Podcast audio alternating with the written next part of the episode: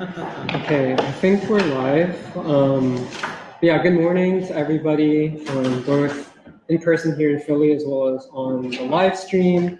This is the October 7th, 2023 edition of the Saturday Free School. Um, and yeah, I feel like a lot has happened in the past week, um, like both domestically as well as internationally. And it just feels like world events are accelerating. I don't know. At least that's what it felt like for me in the past week, especially with um, like what's happening in Congress um, and and other developments that have been going on, especially with the presidential race and the various candidates. Um, but yeah, so today we're going to talk about basically return to the domestic political crisis and situation, and in particular talk about um, whether the two parties of the state, the Democrats and Republicans, are on the verge of collapse. Um, we're also going to talk about, you know, these 2024 presidential candidates.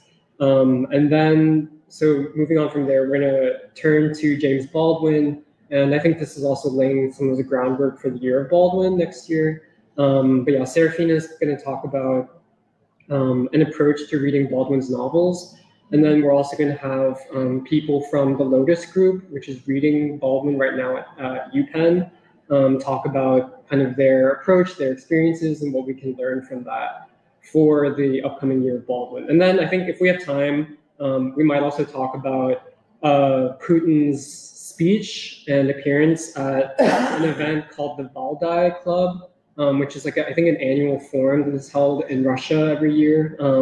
In which people from like different countries, like not just journalists, but also academics, intellectuals, interested people can come and kind of engage with the Russian leadership. And there was a very interesting um, discussion around civilization and how Russia conceptualizes civilization right now, but also how we kind of view that through the lens of Du Bois and Robeson, who are also theorists of civilization. Um, so yeah, there's a lot to get to. Um, but yeah, I'll turn it over to Doc for the domestic political situation. Yeah, thanks a lot, Jerry. Good morning to everybody. Uh, certainly, was just saying to me, just like you said, Jerry, a lot went on this week. You can almost say that about every week. Uh, events have sped up, and um, the 2024 election, uh, at this point, the Biden Trump election, has already begun. Uh, perhaps it began a month and a half ago. So we're well into that race. Um, there, there is no Republican uh, running that will challenge Trump, and the threat of imprisoning him only makes him stronger and toughens the opposition of a good part of the electorate uh, to what uh, the government is pursuing, and people see it as an uh, unjust and, uh, in fact, an attempt to weaken the major opponent of Biden. Now, the question is, will Biden even run? And um, increasingly, in the mainstream media, commentators are bringing it into question whether he should run whether he can run, and if he does run, can he defeat Trump? Now, in all of the discussion, there is a missing uh, set of assumptions. Uh, everybody, or at least the mainstream media, is assuming that uh, this is a Democrat versus Republican election. Uh, nothing could be further from the truth. And it's because they frame it that way that they cannot understand uh, fully what this Trump phenomena represents. They can't understand it. Uh, what you have is the Democratic Party, which is um, unquestionably the party of the richest, most powerful, uh, uh, most war uh, oriented um, I don't know what else to say, most anti-working class, anti-lower middle class forces in the country. Let me just kind of indicate how tectonic this shift in the Democratic Party is. The Democratic Party under Franklin D. Roosevelt and the New Deal and the Great Depression did become the party of working people, especially in the 1930s. And the New Deal was a wide uh, group, uh, a set of policies uh, uh instituted to address the catastrophic collapse of world capitalism. That is what the Great Depression was. The collapse of the world economic system, which included at that time not just the main capitalist countries of Europe, but all of the world because they colonized most of the world. Uh, but Franklin Roosevelt uh, became uh, this president, and there's not been one since him, which brought about substantial social reforms. And here I have to say, I am using the language of Emily's grandfather. Uh, Emily texted me, and her grandfather is a very perceptive man. I wish I could meet him. Really, I wish I spoke Chinese. But he said, he doesn't know everything about the US, but it seems to him that without substantial, I would use the word fundamental social reform of the state, uh, the crisis will only deepen. And uh, I would just say it puts the US on the cusp of a civil war, a real civil war.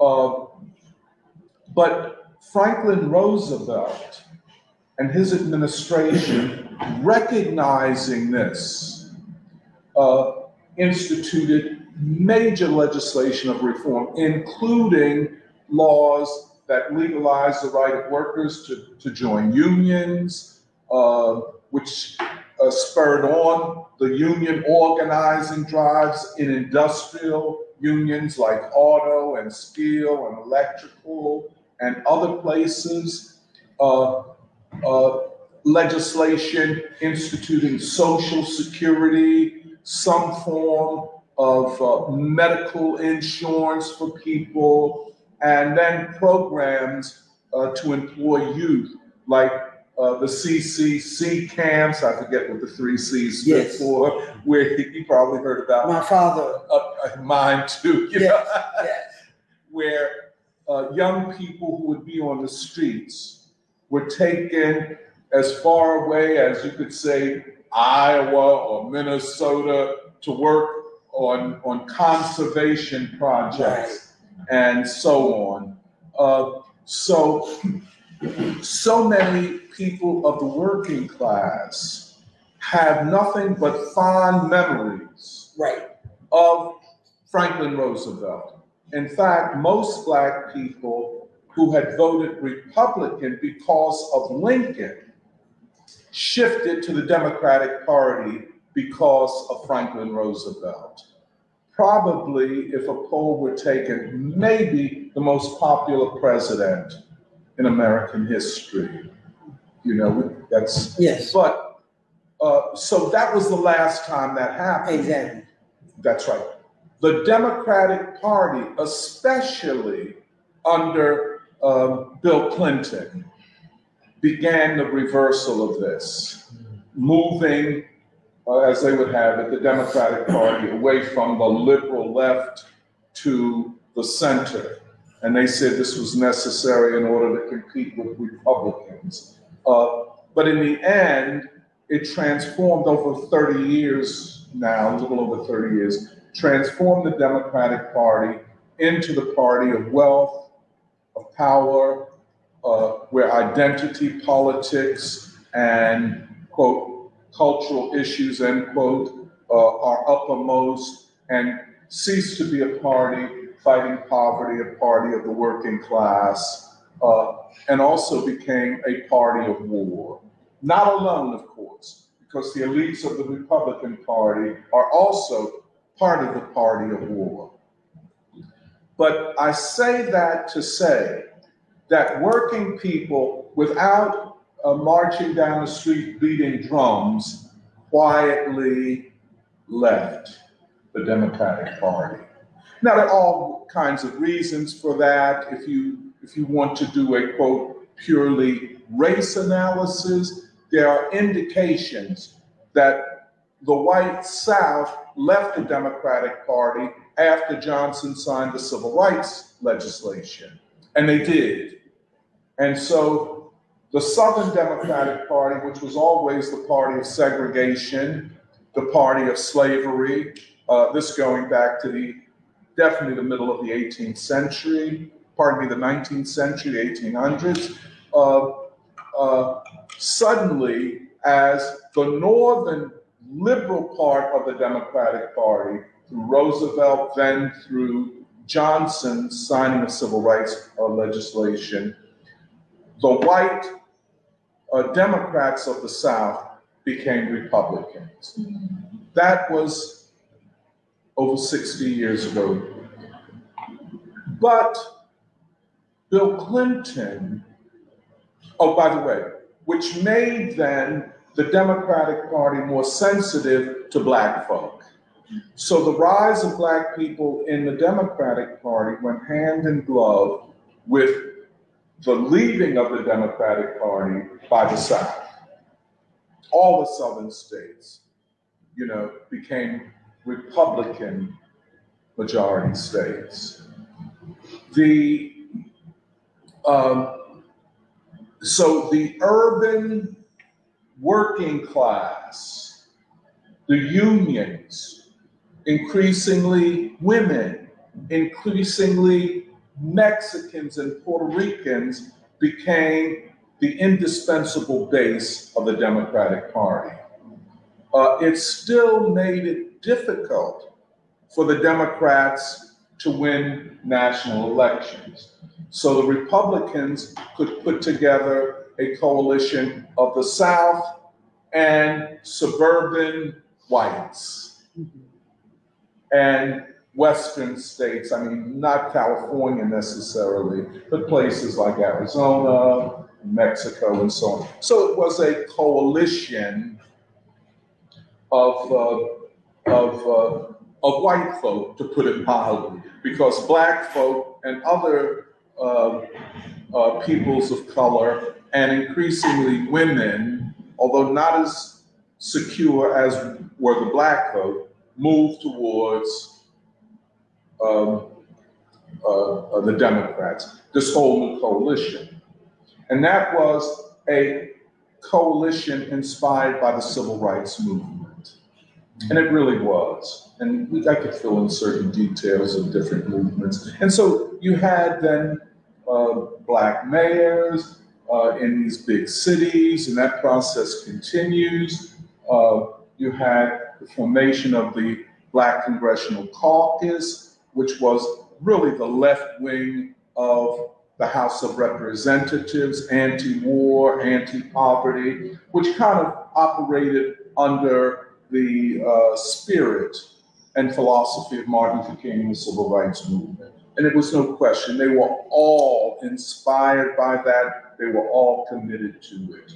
Um, the Congressional Black Caucus was ideologically and philosophically committed to Martin Luther King's vision and to the uh, rise of the black working class as a significant political force within the uh, Democratic Party.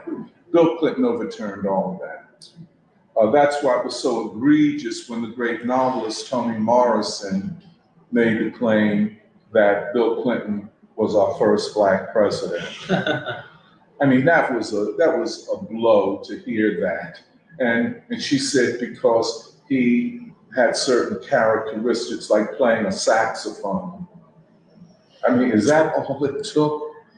Uh, Just parenthetically, you know, when I write about Henry Winston and the Black Proletariat Imaginary and all of this stuff, guy coming out of Mississippi, come on now, don't don't trivialize the Black experience. That's what Morrison did, sadly.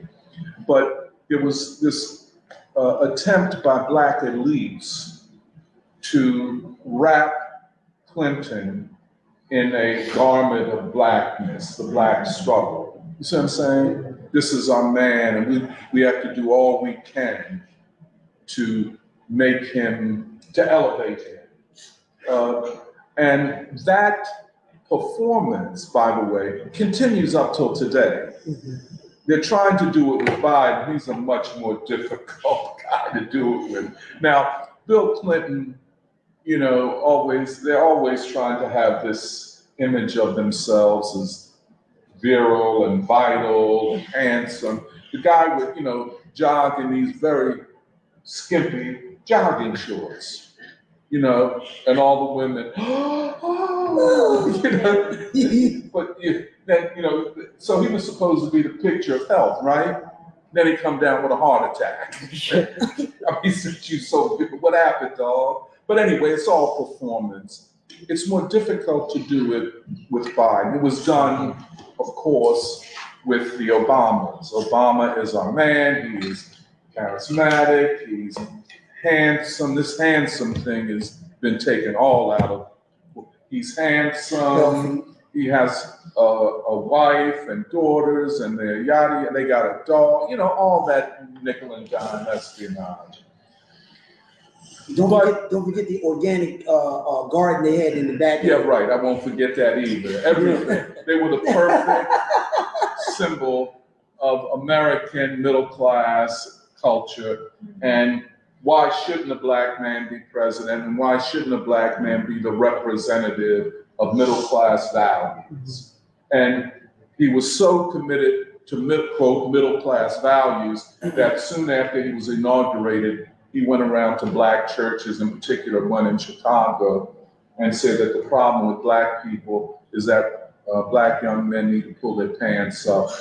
that that what he was basically saying is the Moynihan thesis that the problem of inequality is not structural but built into uh, the cultural deficits of black people. To hear that from a black man, and most black people said, "Oh no, he just has to say that to get reelected," and this and this is the narrative of the black political class and the black petty bourgeoisie. Uh, they are still pursuing that, the black middle class, the black uh, political class, uh, which is now almost roundly despised by the black working class. Uh, we see it here in Philadelphia. But they were controlling the narrative. The mainstream media, the ruling class, as it were, promoted such people. Uh, they invented leaders for us. They guaranteed that in districts where black people would win for Congress, that they would choose the black person, that the black person who won would always be someone who agreed with neoliberalism and war and austerity while saying, well, we have to play it this way in order to be at the table, all kinds of excuses. And, and you know, the black masses are very patient and, and waited and watched, and after a point said, no, this is BS, Mhm. and have now gone in the opposite direction Yeah. to the black political class. And we talked about this with the Philadelphia primary election, where 75 to 80% of registered black voters did not even come out to vote. Something very similar happened in the Chicago election. And this is not because black people are politically irresponsible or politically lazy. It is because this was a rejection of the narrative and excuses for the policy of the white elite that the black political class is putting forward. So, so now we face, we're faced, or at least the ruling class, for whom the Democratic Party is the, is the party of the ruling class and of the state. People say, well, what about the Republican Party? Well, indeed, uh, the Republican elite, the Republican uh, elected officials are in fact, are in fact not that different from the Democrats. However, in terms of institutional power, the Democratic Party is literally the party of the ruling class, the party of the of the of the military, the party of uh, everything that's wrong, of deindustrialization, of austerity, of poverty, of the collapse of cities, of gentrification. That's the Democratic Party. Uh, and a party that is so class oriented, that is to the ruling class, cannot serve two masters at the same time. You can't serve the black proletariat and the black poor and Silicon Valley and Wall Street at the same time. The, the interests are too fundamentally different. You know, take Philadelphia. You can't be a party of gentrification and at the same time claim you're a party of ordinary working people who live in the city. A party of gentrification is a party of high property taxes. It is a party of high interest rates, high mortgage rates. You know, you can't have it both ways. It is a party that turns the city over to the largest, most powerful institutions like the University of Pennsylvania, like Temple University, like the huge hospitals, and the banks that are funding a lot of what goes on. That's who owns the city. And it makes no difference what candidates run on, at the end of the day, they can only serve one master, and that master is the rich. Now,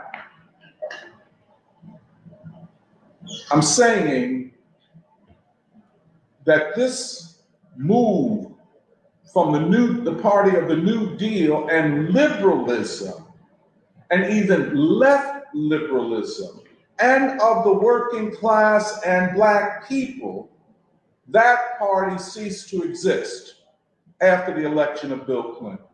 It Didn't happen overnight, it happened gradually. Perhaps the uh, ultimate crystallization of this came with the Obama administration. And they literally said to the most loyal base of that party, look what we gave you. We gave you a black president. We gave you a symbol. Here's what it for your children and youth. We see how that has worked out. That's simple. Uh, as children and youth are without direction and without hope.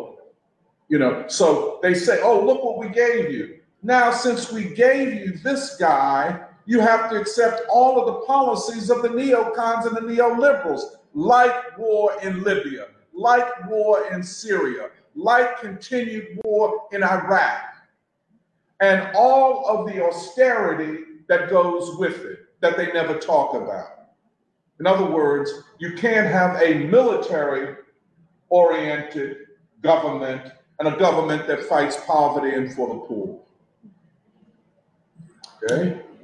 By the way, this is the same party under Bill Clinton that instituted the most uh, harsh Mhm. crime fighting, Yes. quote, crime fighting legislation, perhaps in the history of the United States, which has destroyed at least two generations of young black men. Yes.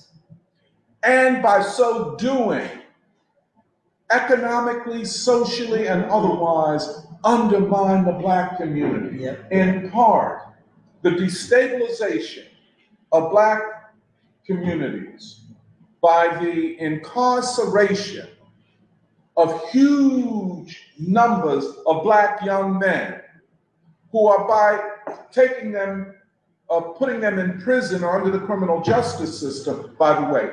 One third of young black men in prison or under the control of the criminal justice system. Right. Merely by legislation which criminalize certain kinds Yes. of activity and not others. One third That's right. it meant that that normal uh, process of men and women getting together to have, let's say, a family or to have two incomes to pay rent or buy a house, all of that is out of the window. A community without young men, which is overpopulated with women and children. That sounds like a people who have been the subject of a war. Kill the young men and leave the women and children to make it the best way they can. Not only that bill, but in the same year, the Welfare Reform Act. Now let's be the one of the hmm. centerpieces of the New Deal Yep. was welfare. That if you were poor, if you didn't have a job, the government would provide ultimately food stamps as a result of the 60s and more poverty, but income, some kind of income. Bill Clinton, in one month, passed the crime bill, and a few months later, passed the welfare reform bill that now said you had to work to get your welfare check. Right. Now, what does that mean? Okay, everybody wants to work. But if you are a welfare person and you have to work to get your check, that means you have to work for sub minimum wage jobs. Exactly. So now you have a competition between organized workers or workers that are not on welfare and the poor. But yet, the black political class kept talking about this guy as though he were our friend, as though he were one of us. And of course, with the decline, the mental decline of Bill Clinton, and he is in decline, Mhm. you know, Mhm. uh, the rise of Hillary Clinton. And so the real, the true face of Clintonism is seen through Hillary. She can't perform as well as Bill Clinton, and she don't have that so-called Southern accent and all of that, those things. The fangs Yes. of a war maker. Ooh, ooh, ooh. So, as the people, and especially the working class and poor, and this is what we have to talk about, not just everyone, but what did the working class see and how did they decide what they would do? And over the course now of maybe two decades, decade and a half, the election of Obama was the high point of the Democratic coalition, as conceived by Bill Clinton. That was the high point. It's been downhill since. The final blow will be, as I suspect it will be, and it's hardly talked about, very difficult for pollsters and social scientists to measure what black folk are thinking. So very interesting. they just can't, so they don't talk about it that much. But they do know that there is a anger Mhm. and alienation Yes, among black Yes. people that would make the Trump people look mild. The anger and sense of betrayal Yes. and sense of having been lied to is off the charts. Mhm. And people will say, you know, you were supposed to make to the, to the people who run these cities, oh, you were supposed to make it better. But why can't I go to my church choir practice on Tuesday nights? I'm scared. You can't even provide safety for me. Or why is it you say inflation is going down, but when I go to the store, the price of eggs and bread and milk seems to keep going up? So you telling me don't believe my quote lying eyes and believe what government officials are telling me? No. Black folk are dumb. Now, there is a gender difference, and black women tend to want to hold on for longer to the Democrats. Black men have thrown their hands up. It's obvious why black men, especially young black men, have been targeted by the criminal justice yes. system. They've been targeted by the education system. Yes. In fact, I would argue the most oppressed group in the society are working class black men who are invisible in this woke atmosphere. Now, of course, the Democrats will try to be the talking heads and the uh, black political class will try to make a virtue of the fact that black women remain more loyal to the Democrats than black men. Well, there's several things going on here.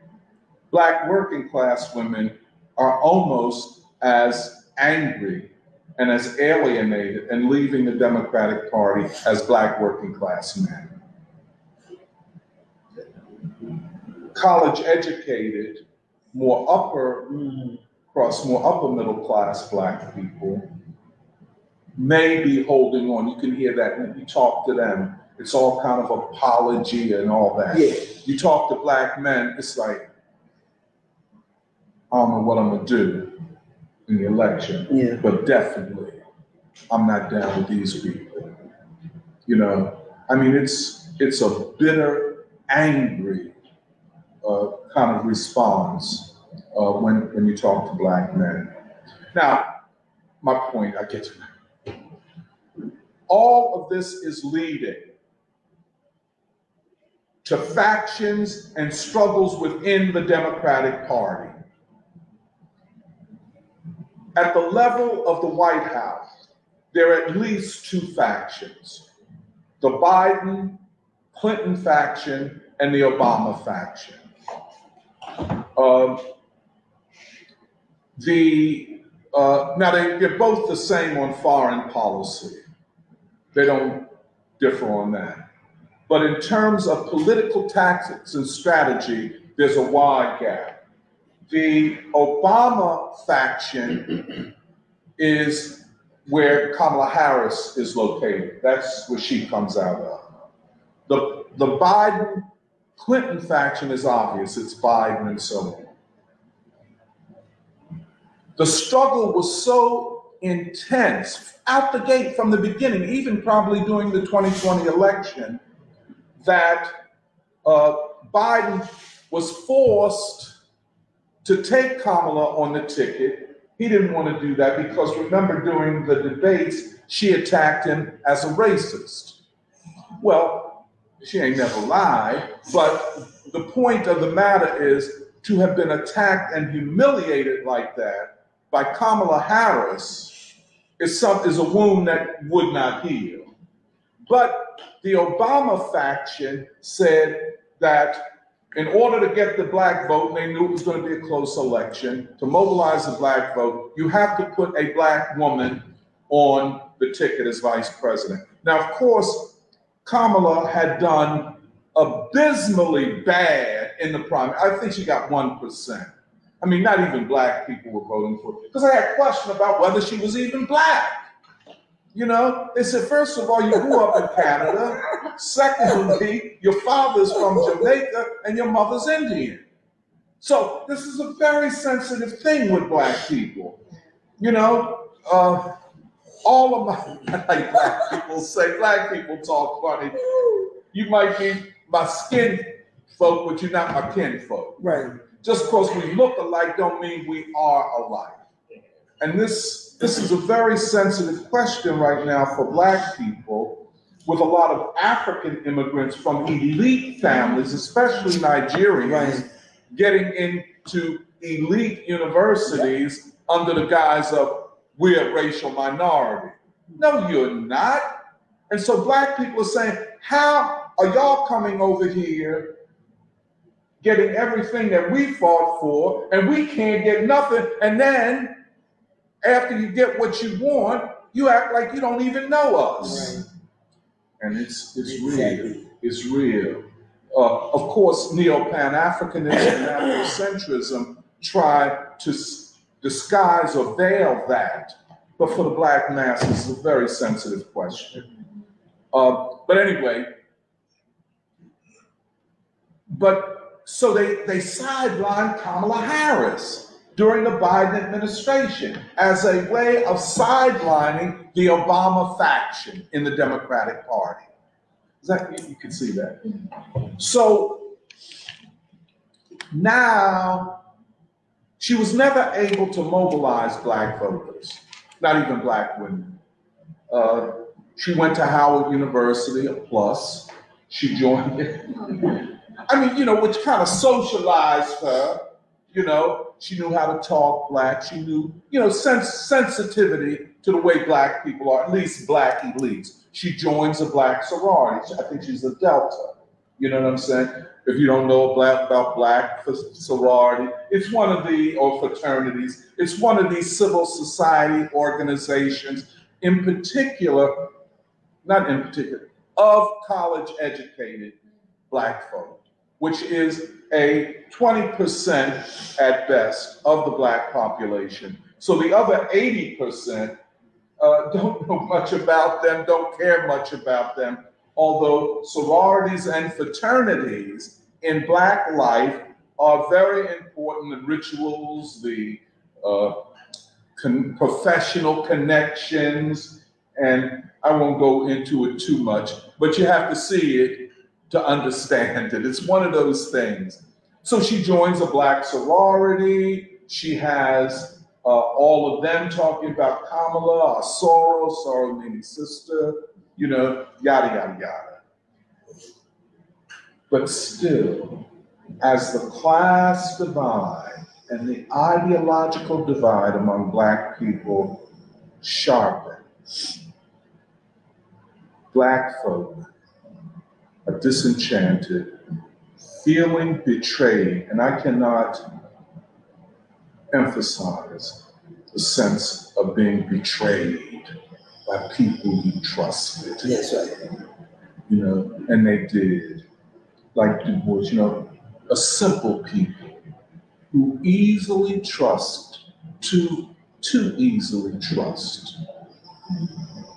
They trusted Obama and he was not worthy of their trust. And so now they're looking. They're leaving the Democratic Party, which means at this point, there are hardly any working class people in the Democratic Party. Mhm. Only a small part of the working class remains in the Democratic Party. It is almost completely a party of elites, a party of neoliberalism, neoliberalism meaning, you know, de- deindustrialization, investment inside the country. It is a party of the banks. It is the party, and that, that means a lot, by the way. When you say the party of the banks, you mean, you're saying a party of those who can manipulate currencies Mhm. and money to the advantage of the rich. Yeah. A lot to be said about that. But the rich can get loans.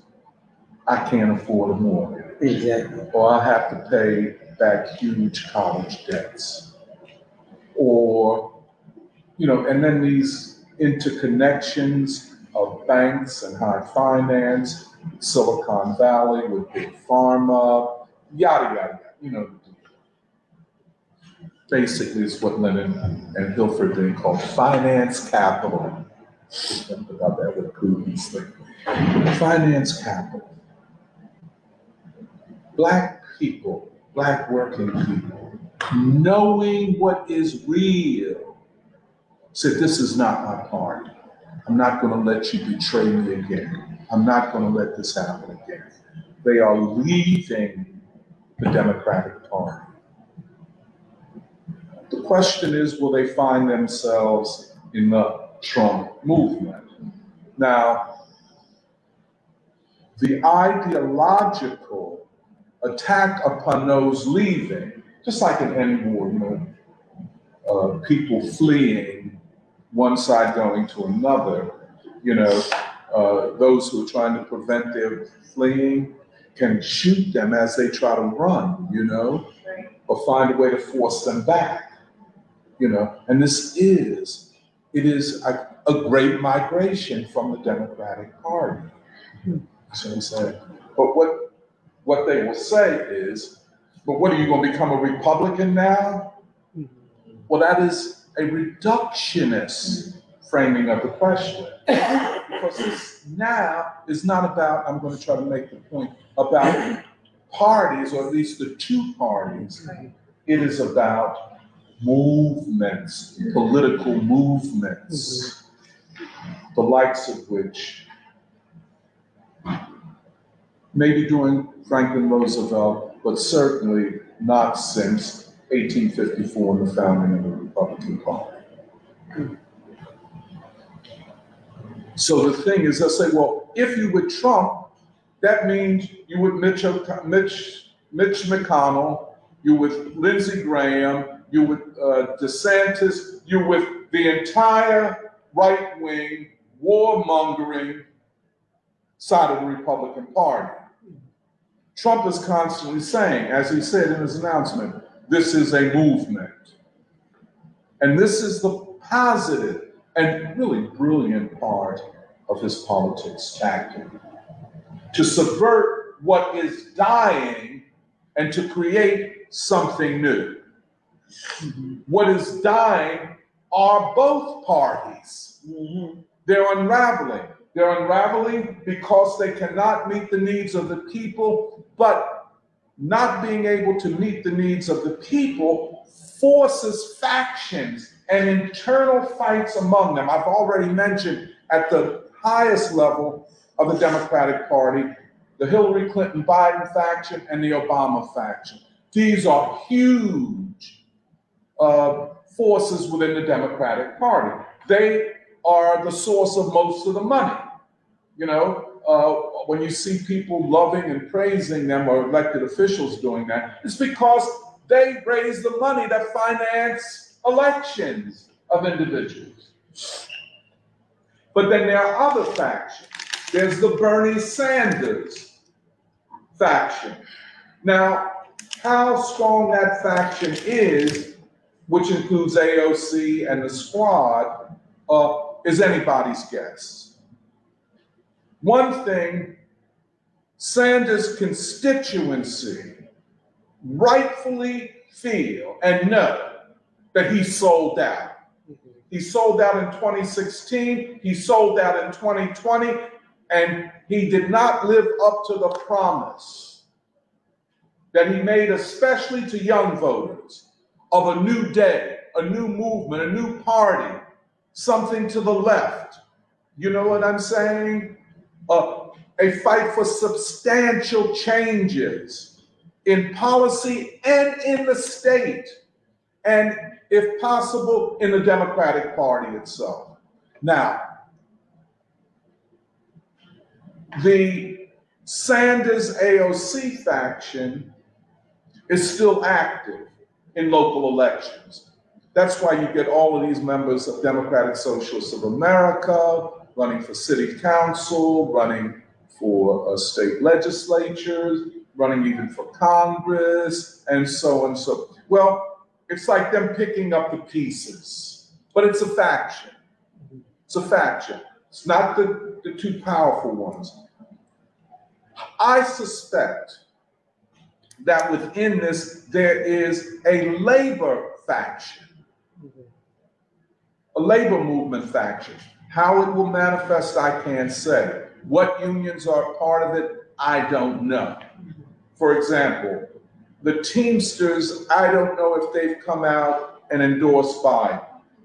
Uh, the UAW has not, United Automobile Workers. The AFL-CIO has endorsed him. But what are the factions within the labor movement? I don't know what they are. Then there are black people. The big divide among black people is the political class versus everybody else.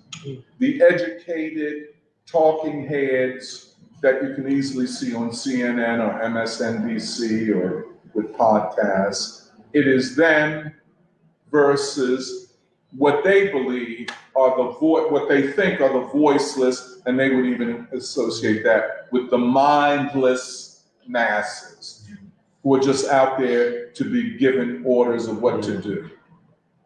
By the way, the mindless masses realize that the elites think of them that way. Uh, oh, I won't go further. So, but that's the, it's not so much factions. At the highest level, you might get the Obama black people versus the Biden black people. Uh, but uh, at the level of the political class and the masses, that's the big divide. The tensions within the Democratic Party are such that I don't see how it can be held together as a party, especially if they lose the 2024 election.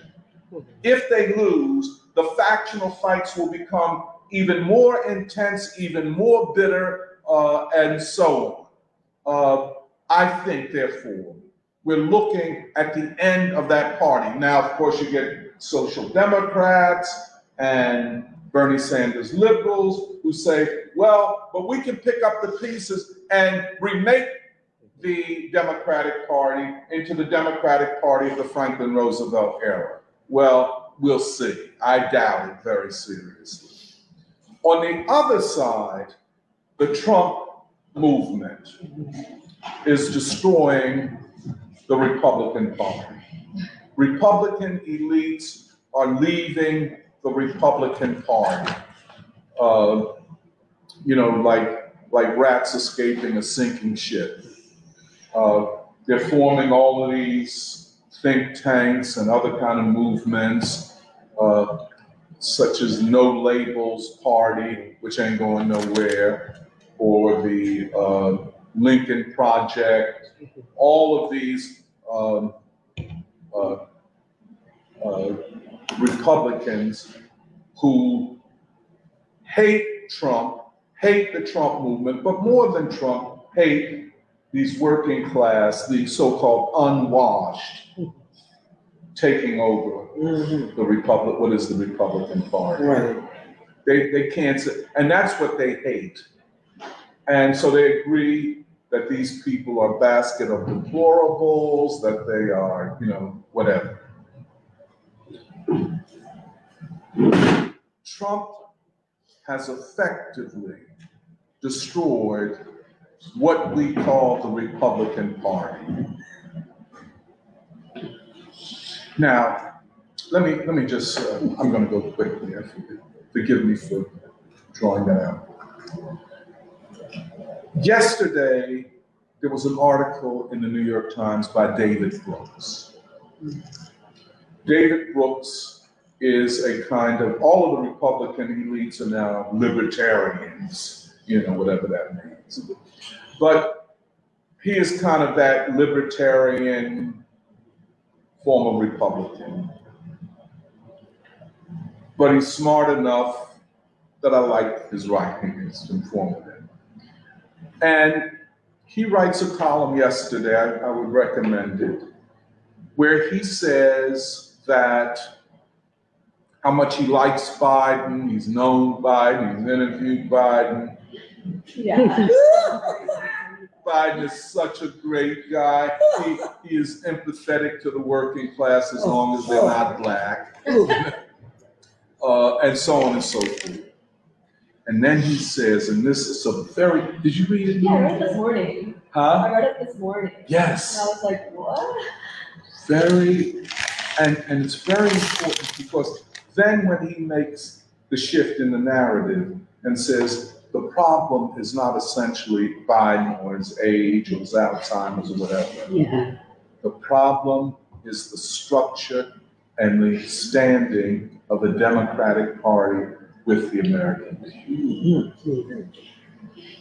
And then he cites data, which I won't go into, but some of it. That fifty-eight percent of the American people reject the Democratic Party, fifty-six percent reject the Republican Party. It is what we call a crisis of legitimacy. Mhm. The ruling class can't rule like it used to. Its two parties of the state cannot rule because they do not have the support of the people. He then says, as they all do, that this is a dangerous moment for quote unquote democracy, which is another way, you know, democracy is the word they use to say it's a dangerous moment for the rule of the ruling elite. Yes. And it is. And he concludes with there is no way out of this dilemma. It's almost like him saying, we will have to go through the night to reach the light of a better day. He didn't put it that way. This hell, this struggle, this crisis must be gone through if the country is to come out on the other side. But what is the other side? Hmm. The other side for him is not the other side for most of the people. Because this election, which will pit a movement against the ruling elite, will be an election about the ruling elite and can or should it rule. This is a referendum on the class that gave us deindustrialization. Big, huge question. 35 years of deindustrialization can't be made up by one bill in one administration. Deindustrialization, poverty of the working class. Yes. You know, used to think at one time you work for Ford or General Motors or Chrysler, hey man, you home safe. You know, you got a good job, you got a pension, you got health care, you got a good union. No more. Mhm. And the UAW strike is a bitter strike. And believe me, the workers are going to lose. You're going to get something, but not enough. It's sad. In the same way that the UPS strike, the workers got something, but not enough. And in particular, this uh, cancer in the workforce, this two-tier workforce.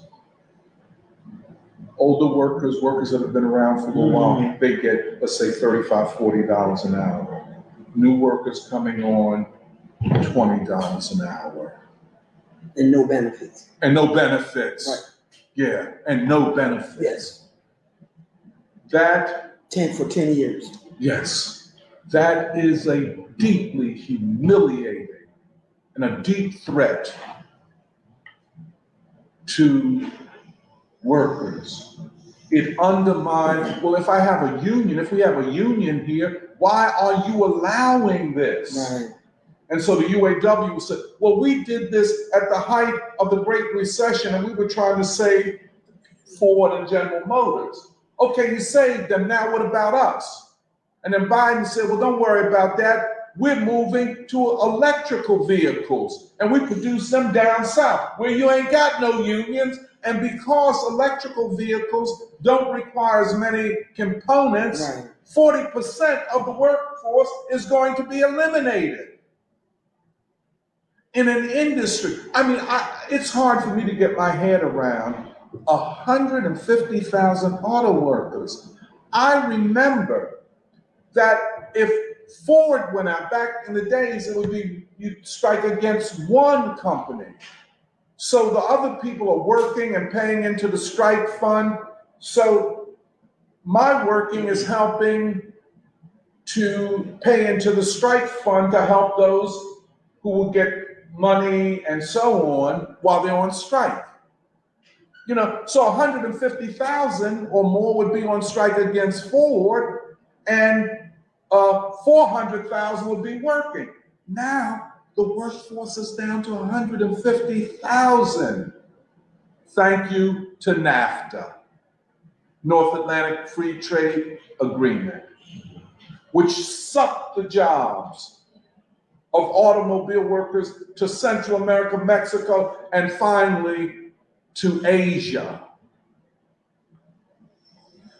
The auto industry in the United States is a skeleton of what it used to be. The UAW was this mighty institution mm. of organized labor in the heart of industry. You deindustrialize, you, you, you know what I'm saying? It's, it's a holocaust to speak Yes, in, in harsh terms that's right. of the working class. Okay. Workers have concluded, just like Biden went up there, the first president to be on a strike line for 10 minutes. I think about 12 people showed up. It was the puniest strike line that was ever had in history. Most workers would not even come to see the President of the United States walk on their picket line. Trump has a rally the same day. I don't know how many people came, but it was way more than that.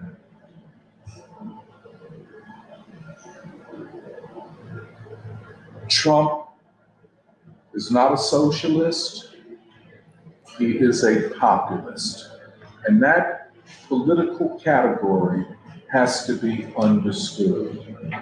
Populist movements are not like party movements. Populist movements are filled with a conglomeration of all kinds of people.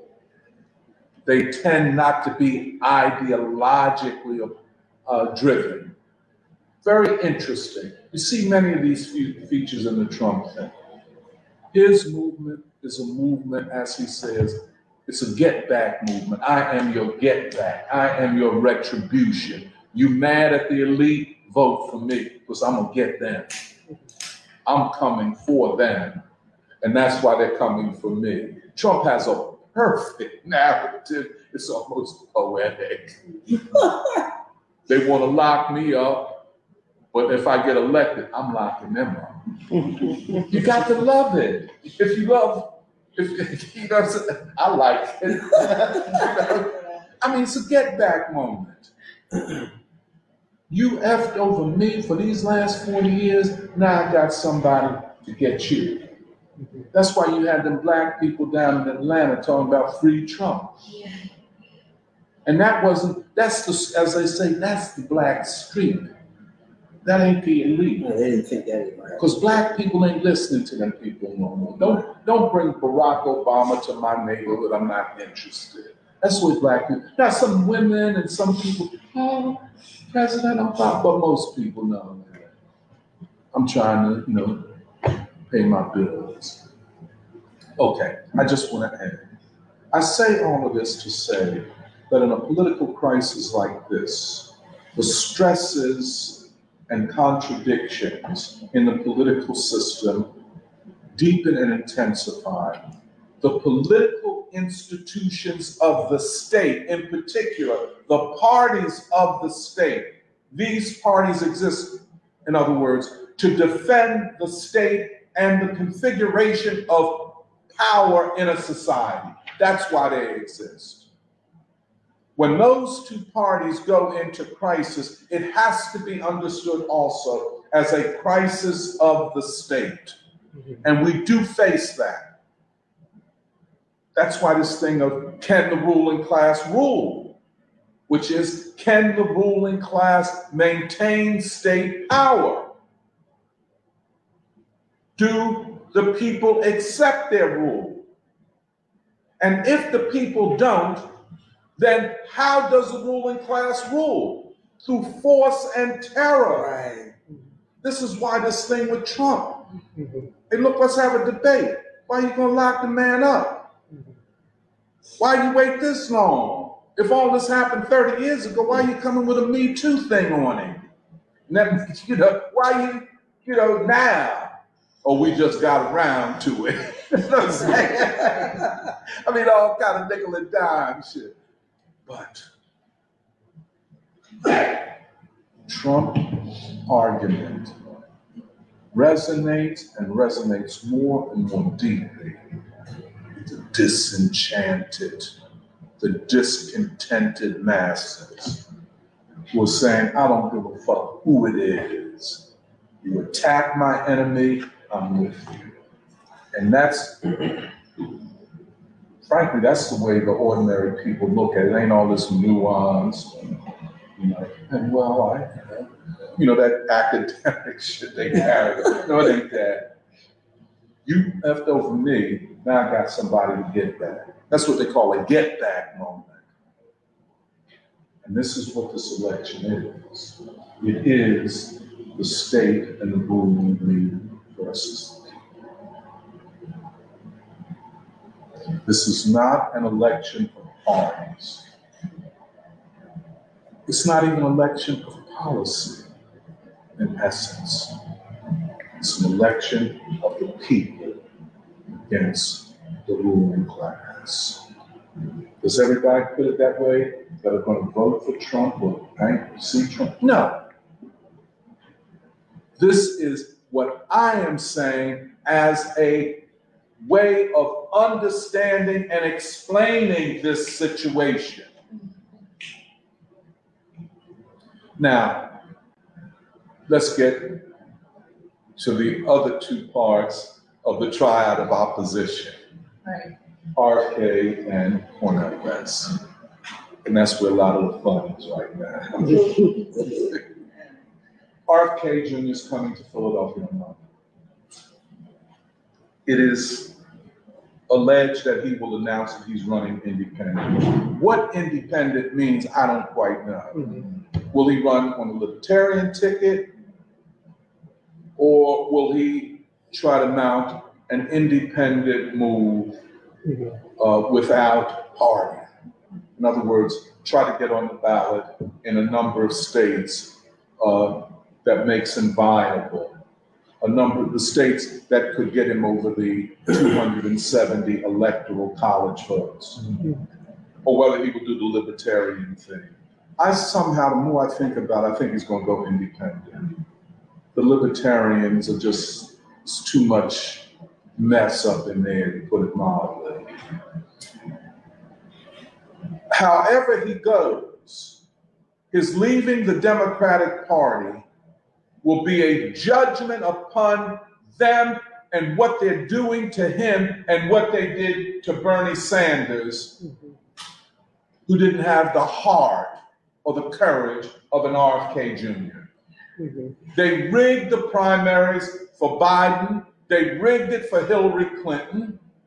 And now they set up some shit where RFK ain't even in the race. And where he is strongest, let's say in New Hampshire and mm-hmm. Iowa, they said, no, them primaries don't count. Mm-hmm. We're starting in South Carolina, mm-hmm. where we have a political machine, or at least we hope we do, that will be pro Biden. Then they won't even give the man secure, um, Secret Service. Secret Service. And you know the guy's a target just by his name. you know, and then you're constantly trying to smear him and misrepresent who he is. The guy said, Enough is enough. I'm out of here. I will do my own thing. But one thing for certain I will never vote for Biden. To which I say, Go ahead with your bad. Go ahead with, your- see, that is what, I'm sorry. That is the issue. I will never vote for Biden. And RFK says, I want the Democratic Party to be the party it was under my uncle, John F. Kennedy. And he constantly references this great peace speech that his uncle gave, I think, in 1963, which is a great speech. And this is where, and this is parenthetical now, this is where Cornel West totally messed up. Well, RFK ain't right on the Palestinian question. Okay, he ain't right on the Palestinian question. But on the question of war and, and peace, for him to wrap himself in that and Martin Luther King Right. opens up a wider discourse in the course of this, which will include the Middle East and Palestine. You see what I'm saying? I saw in that parentheses. There's so much to be hopeful about with RFK Jr. The ideological framing of peace, what we call a peace industrial economy, away from militarism, away from war, and certainly away from this war in Ukraine, which the Biden administration and the Republicans, elite Republican war party or faction want to continue indefinitely. They want to bleed Russia in the hope of bringing down. This is a dangerous form of brinksmanship because it carries with it all kinds of dangers, including nuclear war. And it does, and don't trivialize it or minimize it. This is in the thinking of the neocons, especially Victoria Nuland, Blinken, uh, I don't know what this Jay Sullivan is about, you know. Uh, but that faction of neocons are prepared to push this thing as far as they can because they see Putin. And this is interesting. They see China as a certain kind of threat, but they see Putin himself as an existential threat, as a political force on the world scale that is more dangerous in many ways than China as a competitor is. And the reason they see this is the decisive action that the Russians took in Ukraine. They drew a red line. He said, You ain't going to put hypersonic nuclear weapons on our border and tell us, take it or get, get the fuck out. Mm-hmm. I mean, it was, how should I put it? It was such a challenge to the integrity and self identity of the Russian nation to say we're going to do what we want, even on your borders, and you can't do nothing about it. And if you try, as you have with the Ukraine war, we will bleed you white. We will sanction you, and then we will carry this war out. This is a ruthless, vicious policy. And the only thing now, not the only, but the main thing standing in their way is the growing anti-war, anti-intervention sentiment of the Americans. That is why this continuing resolution to fund the government for 45 days turned into this great political battle that led to a resolution to vacate Kevin McCarthy. Now, they said there's only eight people, only eight, it only took eight people to do it. But there are far more that support them. And what the issue was, more than any, of course, it was the budget deficit, $33 trillion. The government is in debt. That's 150 times the size of the whole USG GDP, gross domestic product. But then they had, even to get that bill to fund the government for 45 days passed, they had to take Ukraine out of the bill. This was an important moment. If you remember in the summer, over increasing the debt ceiling, where the government was going to close down once again, the battle turned on, not exclusively, but I think the central political battle was over funding for Ukraine. And I think at that time we quoted the figures of congressmen that voted against the war in Ukraine. I think it was over 80 in the end. Over 100 and some voted against um, uh, uh, certain munitions, uh, cluster bombs, or whatever going to Ukraine. But all of these huge votes against military and other funding for the Ukraine war. That continued up to this time. I don't think there's ever been such a determined anti-war faction within the House of Representatives as is this. Never.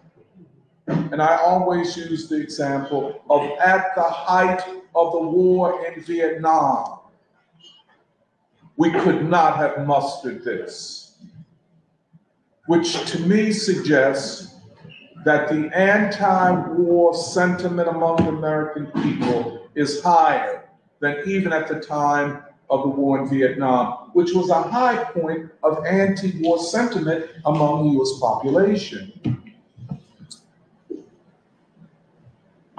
So Trump says, I will end the war.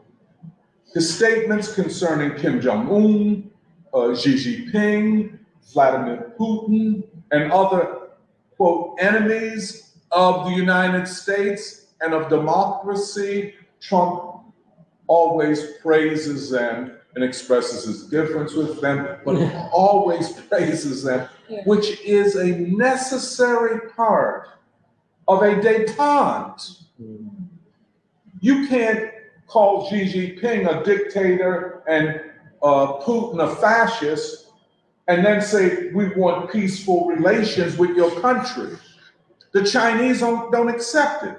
You're not going to call Xi Jinping everything but a child of God and lie like Biden, tell me one thing when you're in my face and then behind my back you do something else, or you send uh, Jake Sullivan and this Anthony Blinken up there to get in my in my diplomats' faces, and they have to, you know, tell you to back off. You know what I'm saying? You, if you're interested in peaceful coexistence, the first thing is to respect the head of state of the country you seek peaceful coexistence with.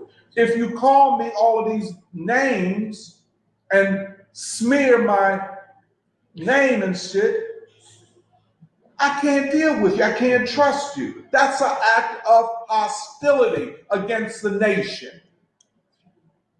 The Chinese understand it that way. By the way, the Chinese are very proud people. And it's just the North Koreans are very proud. You know what I'm saying? Okay. Trump, in a second term, will not, and he has said this, will not be a president of war. We don't hear any of this, all we hear is his opinion. No, he said, I will be a president of peace. What all that means depends on what the people do. Mhm. Okay, RFK, again, like you said, his uncle's 1963 great peace speech, his, his identification with Martin Luther King Jr. And to me, that's always the litmus test. How you treat King and that legacy. If you try to treat him in a patronizing, trivializing way, then I don't, I don't want to hear that. If this be an American nation, a new American people, that's the father. That's the father. If America is to be the last white nation, that's the father. You see what I'm saying? Really, when you study the historical configuration, if you can say Lincoln freed the slaves, why is it so hard to say Martin Luther King is the father of a new nation? That's what's up. Okay. Now Cornel West. You know, uh, it was always going to be a problem. As we noted, uh, philosophically, pragmatism, neo-pragmatist philosophy predisposes him to certain things, certain ways of thinking, certain ways of talking, which uh, keep him in the quote liberal uh, political establishment. But he announced, I think two days ago, that he was leaving the Green Party. Now he's going to run as independent. Okay, uh, Corner, I love you to death. You know what I'm saying? Love you to death. But you're making a fool of yourself now. I mean, really, it doesn't look good. Because people will say, well, are you serious? You start with the People's Party, then you cut them loose because they got contradictions. Then you go to the Green Party with Chris Hedges and Jamal Baraka and, and Jill Stein. Then you bring in a cat that was associated with John Kerry and Hillary Clinton's campaigns to be your campaign advisor, your manager of your campaign. And then suddenly you leave the Green Party. Say because they got too much baggage and so on. And even when I hear Cornel speak, I'm always saying to myself, I want to holler. Peace, industrial economy. Repeat after me. Peace, industrial economy. Get it? Peace, indu- peace, peace. You get that? But no, it's everything thrown into a grab bag of issues. Everything from the Dalits in India to uh, Cop City in Georgia. And you do not show a connected issue. The only connective issue, uh, thread is that I am the candidate against all forms of injustice. But Cornel, peace, industrial economy, repeat, couldn't get it. But here's what I think finally broke Cornel, and he's he's broken. I say that knowing him, I say that by looking at him. The struggle is not a game. The struggle is not a matter of charisma and articulate speeches. That's not, once you put yourself on the stage of history, there are consequences. Mhm. Cornel was polling at four and five percent. According to the ruling class, he was pulling black voters and young voters away from Biden and the Democrats, or potentially would, you know. Enough of a threat in a close election that they're they're already in panic mode, the ruling class.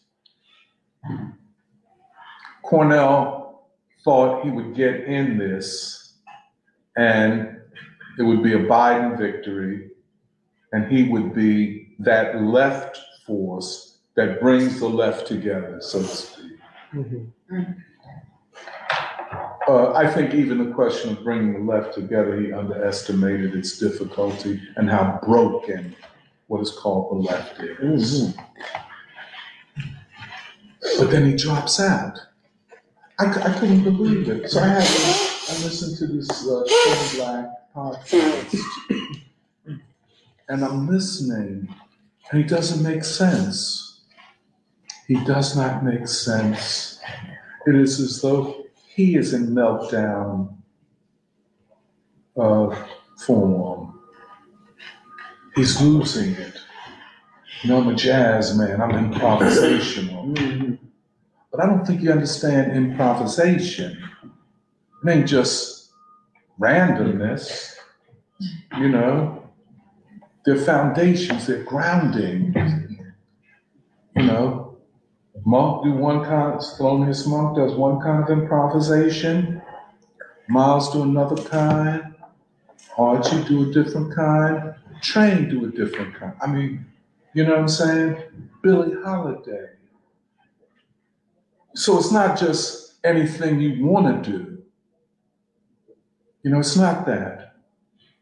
So he misunderstands that and misuses it as a metaphor for being nimble and free and uh, able to shift on a dime, as they say. Mm-mm. Because at this stage, you're not just operating as an intellectual and ac- academic. Now you're saying to people, I want you to believe in me, I want you to trust me. And now you've broken trust with the people. Can't trust you. So then he, um, oh, so I'm listening to him. Incoherent, very incoherent. Um, see, there's something about, you know, when you study discourse and discursive practices, when people speak, when the discourse is incoherent, when there's not a logic underpinning or grounding it, then you have to say, oh, the person, at least I said, he's being intentionally obscure. This is intentional. I said the other thing, he's in panic mode. He's unraveling. And what was? I had to think, why, did they do this? Here's what I concluded. Oh. And this was a major, I think, political event this far in, as the campaigns go. The ABC Washington Post poll of three weeks ago. I recommend to everybody, go back and look at that poll. Polls don't say it all. But among the things that this poll showed, and here we're talking about ABC and the Washington Post, these are pro-establishment, pro-ruling class. Uh, the Washington Post is the newspaper of record of the Democratic Party. And that poll showed Trump was defeating Biden by 10 percentage points. The ruling class went buck wild crazy. They have not recovered. I mean, even though they had come to see as normal polls that showed well, Trump up by two points, Biden another poll up by one point. They're even, you know. So they said, okay, it's going to be a tough election, but we got a lot of uh, things to play. We can fuck him up, we can lock him up, you know, that kind of thing. This poll showed 10%, which meant that huge parts of what was called the Democratic Party coalition had abandoned them. The center had collapsed. The governing and vital center of governance in the country had collapsed. The people had decided, that's what the poll had decided that Biden must go. That's what that 10 points.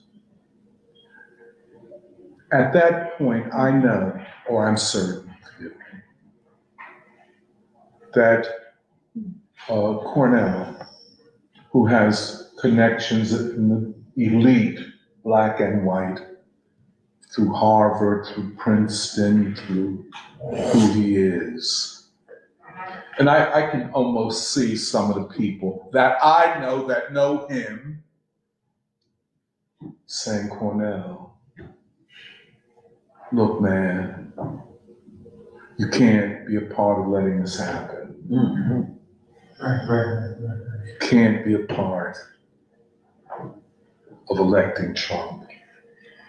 This is existential and it is critical. Now, we already said that Cornel's compromise with this Trump is a neo fascist thug thing. Already, you ain't gonna be able to do but so much intellectually and ideologically and politically with that type of orientation in the face of 75 million and more Americans, including black and Mexican and Puerto Rican and so on, seeing this as their get back moment. You going in the opposite direction, talking about the Dalits and Cop City and and then poverty and trans. Wait, hold, man, focus on something, man. Trans ain't poverty. You know what I'm saying? So, but they got, they went to. I'm not gonna name names, but if you ask me outside, I'll tell you name. They went to him and said, look, corn, they call him corn, corn. Can't let this happen. You can't be associated with that. If you let, now these elite blacks, at Princeton, at Harvard, at, uh, you know, all the elite places, all over New York. You know what I'm saying? He's listening to the, he ain't listening to the black masses. He done forgot how to talk to them. Believe me. And this is sad. He ain't feeling the black poor who want to get back moment. You can't do this. You're going to have to either drop out or find another way to do this. Then on the other side, you have the ruling class, the FBI. We're going to circle you with agent provocateurs. Whenever you show up to speak, we want to disrupt you. You understand? But then we're going, I'm gonna do, we're gonna do a Me Too move on you. You know what a Me Too move 30 years ago, I was Cornel's student at Harvard, and he came up on me and touched me inappropriately. That's how it comes? You say like, well, why do you say this back then? Well, it was too traumatized. Well, you know, that's a Me Too moment. You can use that on anybody. Yes. And who is to say? But you don't have to have any, you don't have to say anything because all you have to say is, I said it and I believe her. And I said, well, no, it didn't happen. See, Trump had his own way of dealing with that Me Too thing. So what? You understand what I'm saying? I'm not going, you know, you said that I didn't do that type of thing. Now with Biden, remember the woman that came out and said that he had uh, sexually harassed her? It got so bad on her, she had to move to Russia. Yeah, she's over in Russia now. But then every bit of intelligence they have on you to discredit your character. Oh, we got pictures of you in a gay bathhouse. Mm-hmm. Now, I'm, I'm not saying, but all of that is deployed. So you get the liberals on the one side, his friends, going, you can't let this happen. If you let this happen for the rest of your life, you will be known as the person that elected Trump. Again, it was that ABC Washington Post. And then polls that have followed. There was one recently in the New York Post just a couple days ago that showed, and this is a kind of strange poll, but it showed Biden winning by two points of those people who are certain they're going to vote. Well, a year, a year and a month, or 14 months out, how many people are certain they're going to vote, you know? But then, even then, Biden only wins by two points. But then, on all of the issues, inflation, Trump leads Biden by 25 points, on immigration by 30 points. On all of the fundamental questions, Trump leads Biden.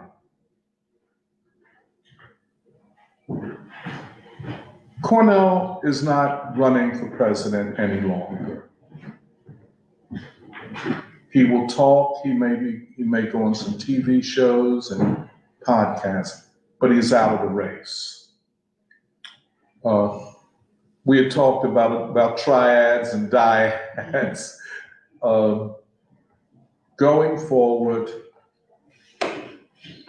there's a possibility that, um, oh, and this is a speculative and maybe a long shot, of a Trump RFK ticket, a fusion. Um, that's a possibility. I think with with Cornel out of it, I, I was I was hoping that he would stay in it for for kind of all kind of reasons, including the year Baldwin, but he's out of it. I think he is now. He has to pick up the pieces. He has to defend his own reputation or brand because he has shown himself not to be serious and not to be trusted by the people. Mm. I'll, I'll just stop there. Oh, go ahead. Yeah, you mentioned uh, Roosevelt, and I what came in my mind was that uh, it's almost like they were saying, uh oh, the masses get to go with the socialists. Uh oh, the masses are going with the socialists. Yeah. So then they give the American people all of these benefits, and see, and, and then I guess the implication was supposed to be, see, you can get all this. So I'm saying, and you don't have to go with the socialists. Now, you go into the the class or status system, and what you're talking about is you're born a human being, but you socialized into a class, and they got specific status allotted per class. This is artificial, but it has real effects. Now, in order to get the people from tearing down the class system, you have to pacify them. Now, if you pacify them good enough, they'll tolerate Let me let me just let me just make a point here uh-huh. because yeah, I hear what you're saying. Yes, and that is a part of rule. Yeah, If the people are rebelling, you give them something to soften their opposition. yeah, a nice big bone. That's right. That's right. And and we'll take the bone. Yeah, And it was, and the New Deal were were substantial reforms. right. They were. Not to be not to be Oh, they were. Okay. They were. Now, now, 2023. There are no more bones. Right. So that's Now, what I was and- getting, and- what go can get to? Now, now this, this, this. Go ahead.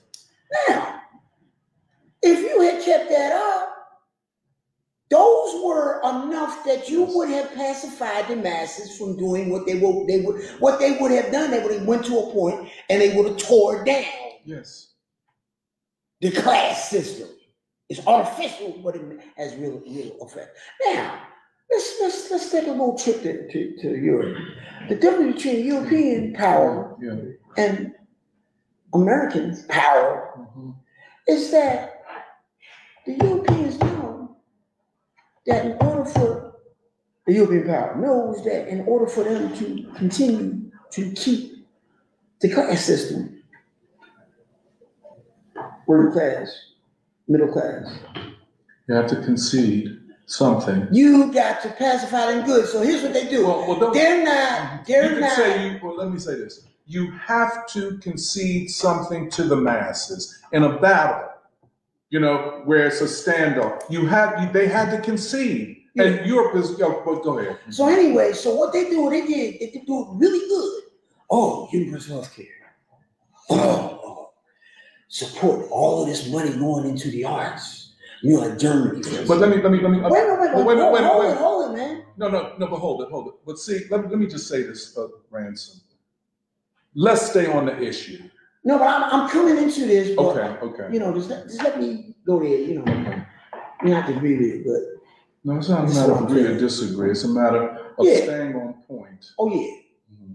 So anyway, you know, moving right along as quickly as possible. Mhm. All right.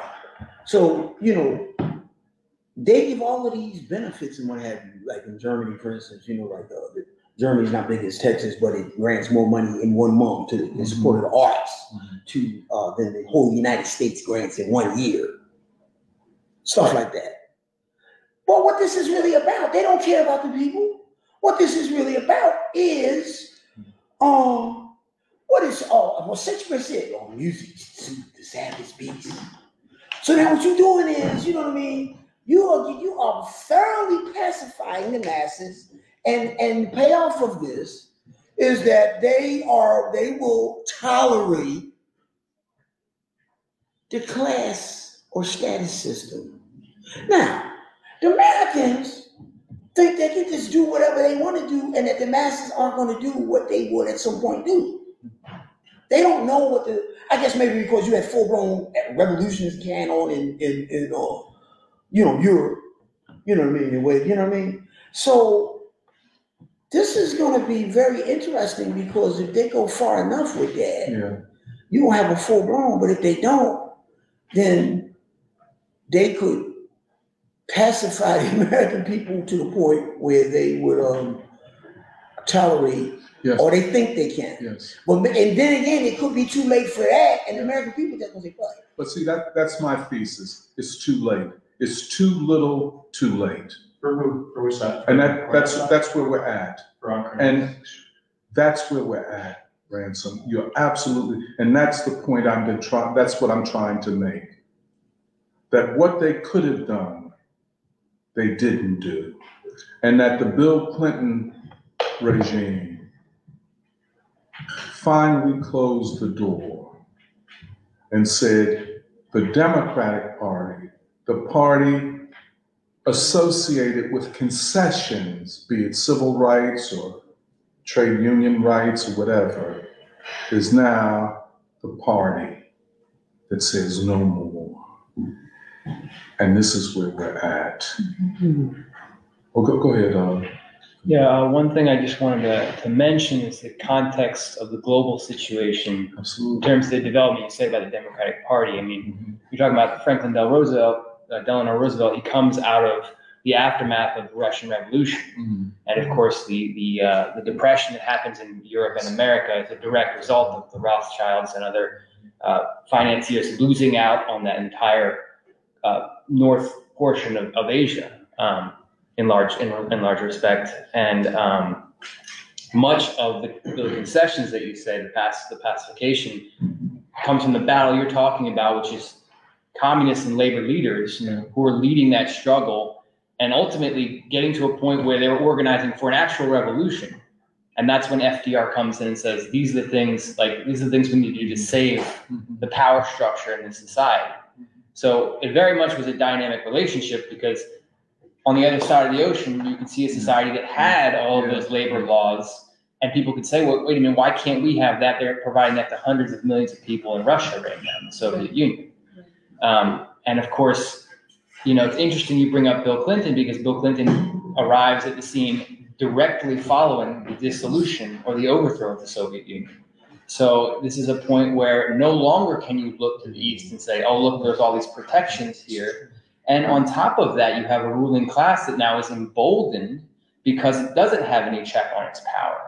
It no longer has the pretense of, of labor laws. Yeah. And of course, you see that with what you talked about in NAFTA of, of just immediately shipping as many industries as they could outside of the country because, again, there is no other power structure in place where working people can see a, a direction. Um, and I think in that, develops this immense hubris from this class that they can just do whatever they want, print whatever kind of money to solve any kind of problem because you know they can get a country like the Soviet Union to you know write away their rights on a piece of paper without even contributing any soldiers to destroying that country, at least in the end.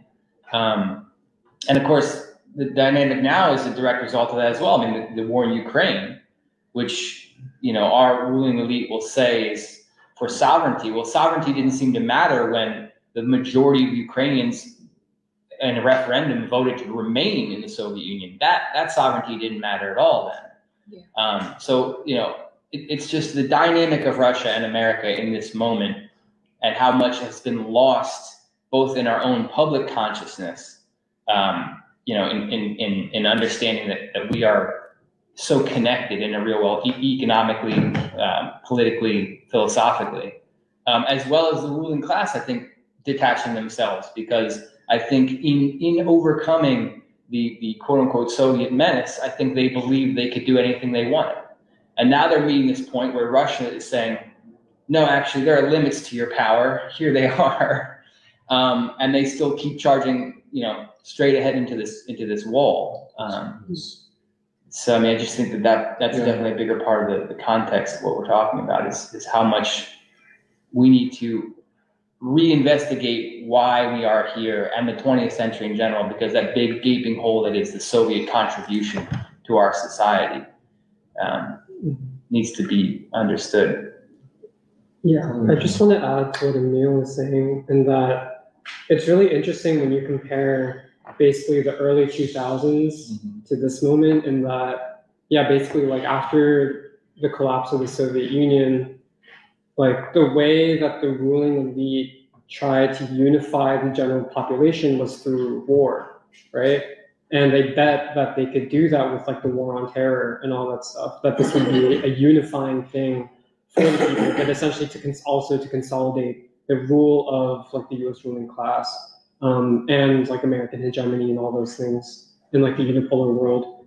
But that the ironic thing about today is that in basically pushing for the war against Russia, they've um, done the opposite thing, and I feel like that also shows the changes of the American people basically since like the time of like the 90s and those those cha- those vast changes that you described um, with the Democratic Party, the Republicans, Bill Clinton, all that stuff. But I just think that that's it's really interesting to reflect on that. Like in the past, the U.S. ruling class would have used the war to unite people, right?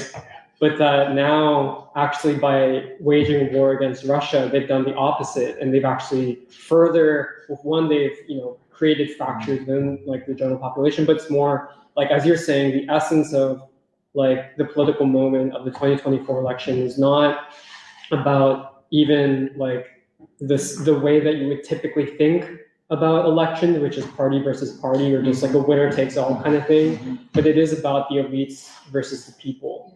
And I think that that's really important to also focus on because it's just like part of what is really exciting about this moment, but also like fascinating and like a little bit perplexing is this question of it's almost like the political movement of the American people is taking shape through an election, but it's also like almost straining beyond the kind of typical mechanisms and the typical norms that you associate also with an election. It's almost like the people are straining beyond the political institutions that currently exist, which is why it's like it is very easy to look at this election as just like, oh, like who, which party will win, like winner take all. Because even like there's been a lot of um, debate recently around, even there, there's a lot of confusion amongst the mainstream media in terms of would RFK Jr. if he decided to run all the way as an independent in the 2024 election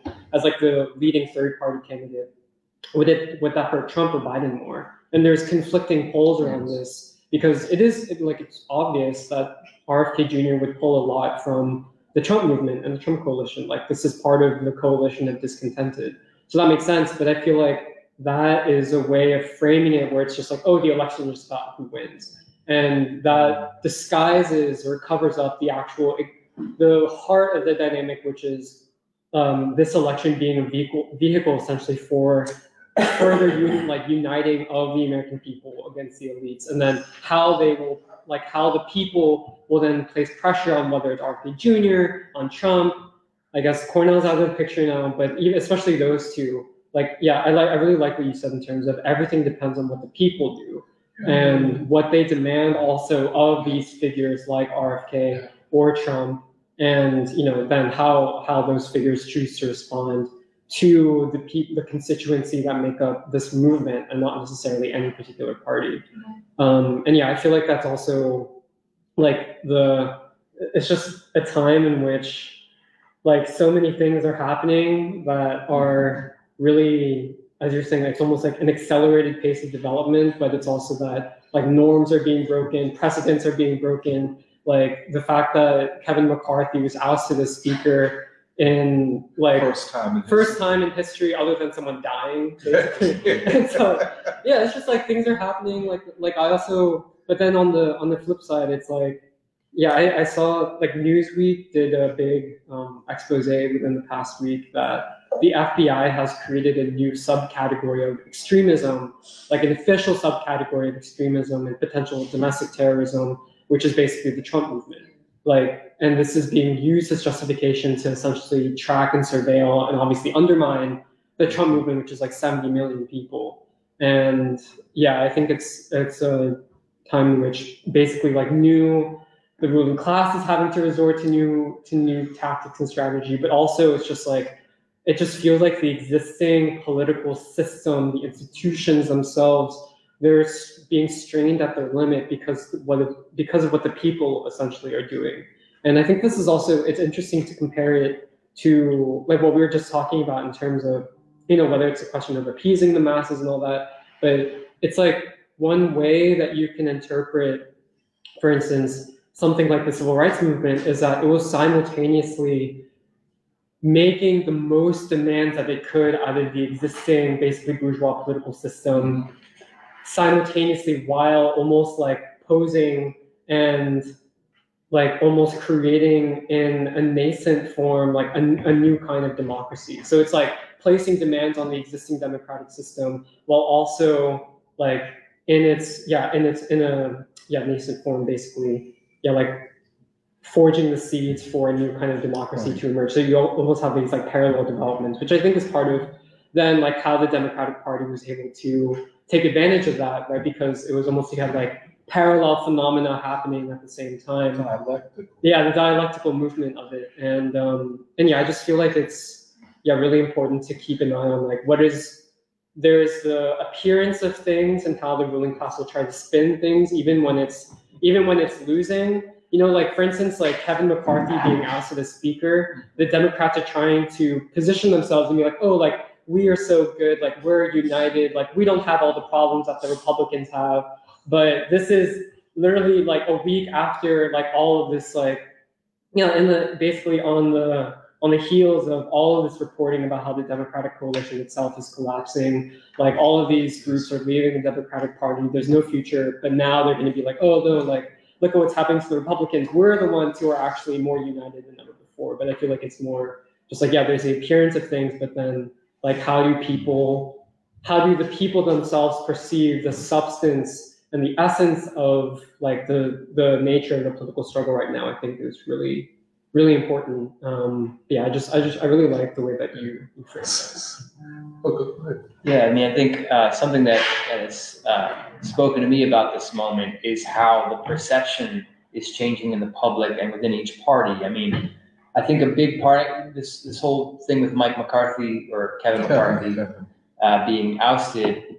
I think back not that long ago. I mean, was it a year ago that there was this push for AOC and this uh, squad of progressives to try to oust Nancy Pelosi in this uh, demand for healthcare, universal healthcare, that they would force the vote was this idea, and that she wouldn't even have a floor vote, and she shouldn't even be leading the, the Democratic Party in this way. Um, and we were basically told by the quote unquote progressives that we can't demand things like that. We need to work with these people. They they are on our, our team ultimately. And what we're getting from the Republican side, and specifically the Trump wing in this Freedom Caucus, is that no, you know, basically they're they're quoting Frederick Douglass: "Power concedes nothing without a demand." You will not get any any inch further with these people because they are diametrically opposed to your way of life. Uh, and so it's kind of interesting that what, what this guy Matt Gaetz did took a lot of guts to put himself out there and say Yeah. "Th- th- this needs to change now. We need to break the fever. Um, and of course, he got attacked in every mainstream publication imaginable. But what happened after he demanded these things? You know, the, the, the system had to make a change. It had to adapt to this I don't, I don't think they made a change. I think, oh, if I may Well, just. Okay, I mean, I just mean like the, the reality of what we're talking about, this unprecedented move where, you know, the, the, the entire Democratic Party voted in line and the eight or so Republicans who, who, who wanted this guy out, got the guy out. And it wasn't, uh, you know, it, they tried to bargain with him. They tried to, uh, you. I, I, I think, I think the war within the, in the Republicans in the House of Representatives is far more substantive. It has everything to do with the 2024 election. A good part of the Republican caucus in the House of Representatives, eight are the vanguard, that's the out front. Don't trust this guy or anybody associated with him. And I, I, think that's the case. This is why this Trump movement is so important. It is a movement. Uh, I'm, I'm sorry, I didn't mean to cut. So I, I don't think they even adapted. They just Well- retreated to fight another day. I, I would put it that way. Sure, sure, but I mean, the whole reason Kevin McCarthy was was even uh, put into his position was because he agreed to a certain amount of demands, Absolutely. and then he went back on those demands. Absolutely. And as soon as he went back on those demands, these people stepped up and Absolutely. And one of them was Ukraine funding. Yeah. This is huge. I, but I, I don't want to overstep you. "No, I'm, I'm just saying that there's a, there's a This perception battle, change." this is a subs, this battle is substantive. it is it is sub, in a sense that battles like this will decide the future of what the political, what politics will look like in this country. I'm suggesting that cert, I, let me just say, definitely the Democrats as a party will be limping even if they continue to exist. What the Republican Party will be is still up for grabs because the dominant and ascending wing, of course, is the Trump wing. You know, the ruling class wing, and he calls them out. That's to his advantage, I mean, to his credit, you know, and that he's supporting uh, Jordan, name? Jim Jordan. Jim Jordan to be the speaker, who is one of the most pro-Trump people. I, I think this Yes. battle, Mhm. this battle will continue. This is, I, I'm sorry, I don't mean to cut you. Go, I'm sorry. No, I mean, I don't think it's resolved at all. No, I, I agree, but I just think the perception in many of the voting public, especially the base of the Republican Party, is that we can't work with these people. That, that's the We point. there there is no. They, Uh, they can't be trusted. Right.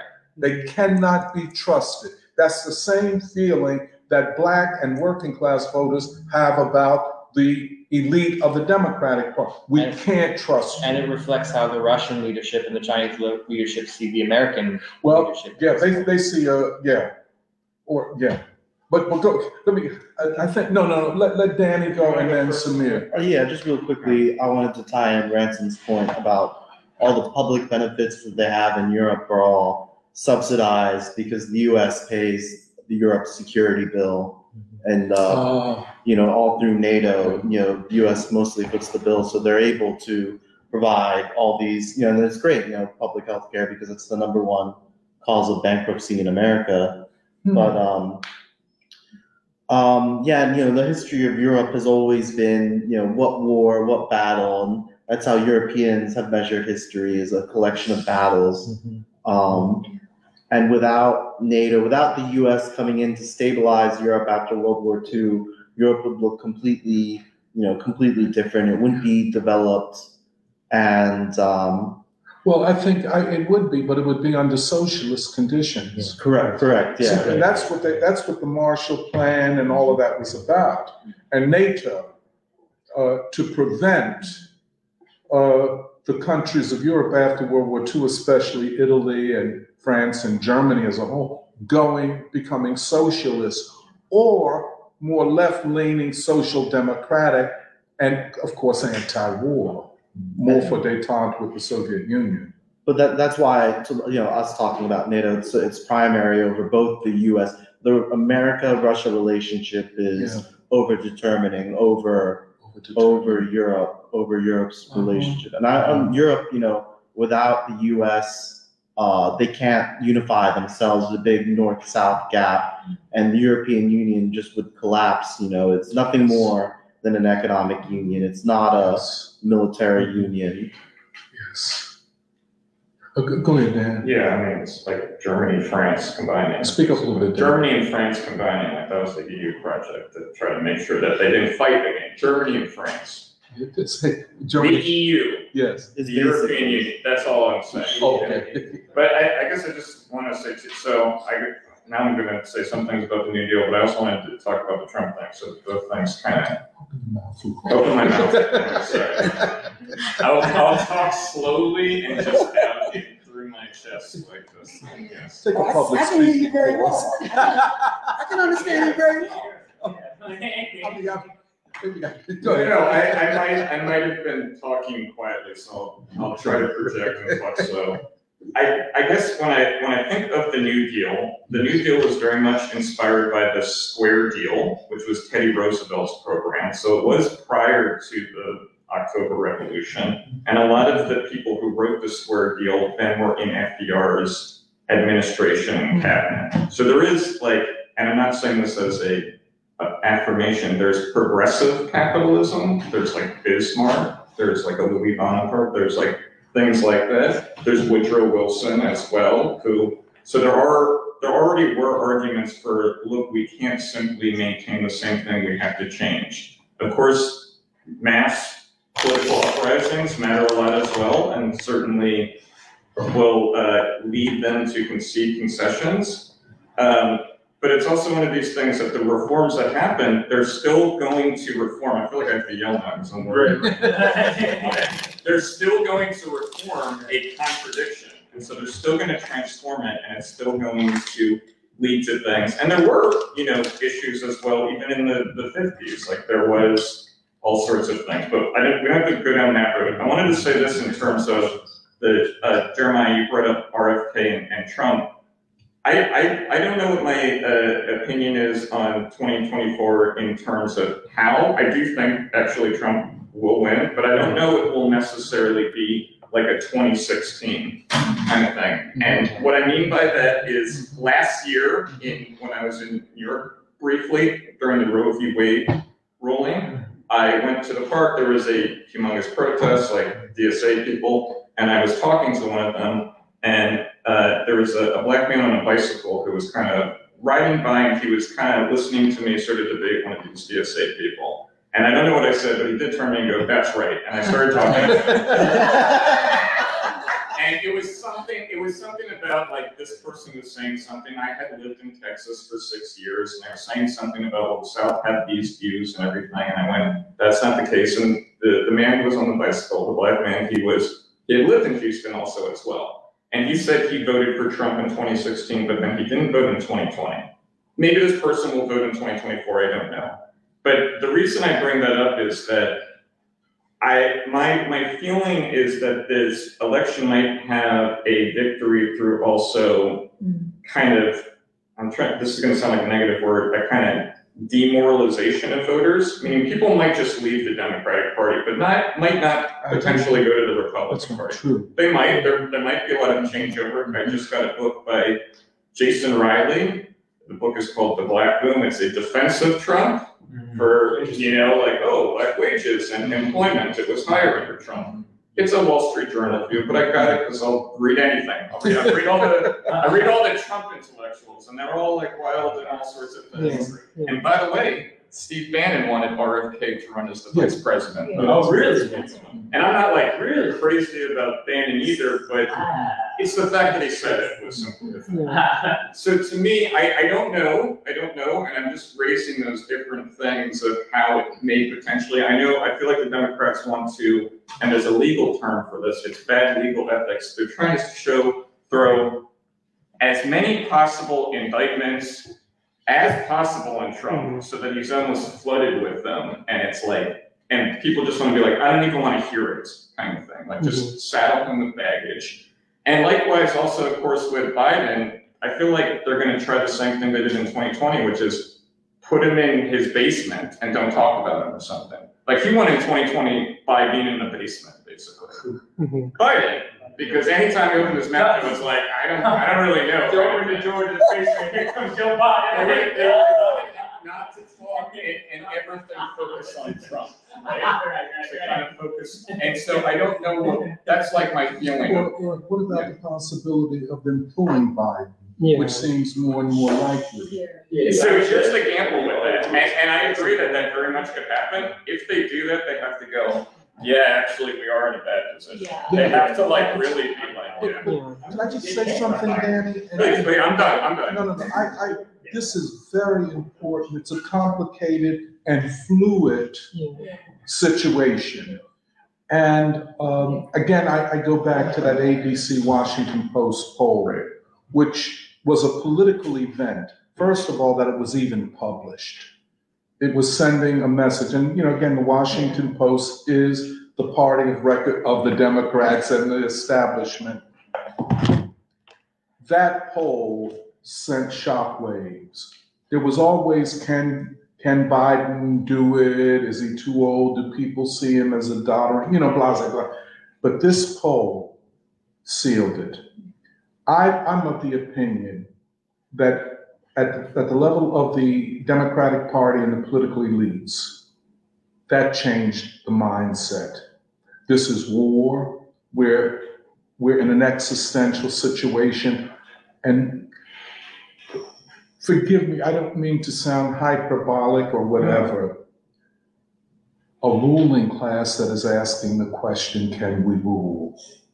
Would, would you agree with the? Asking himself, sure. Yeah, and if we can, if the people reject our rule, where do we go? What do we do?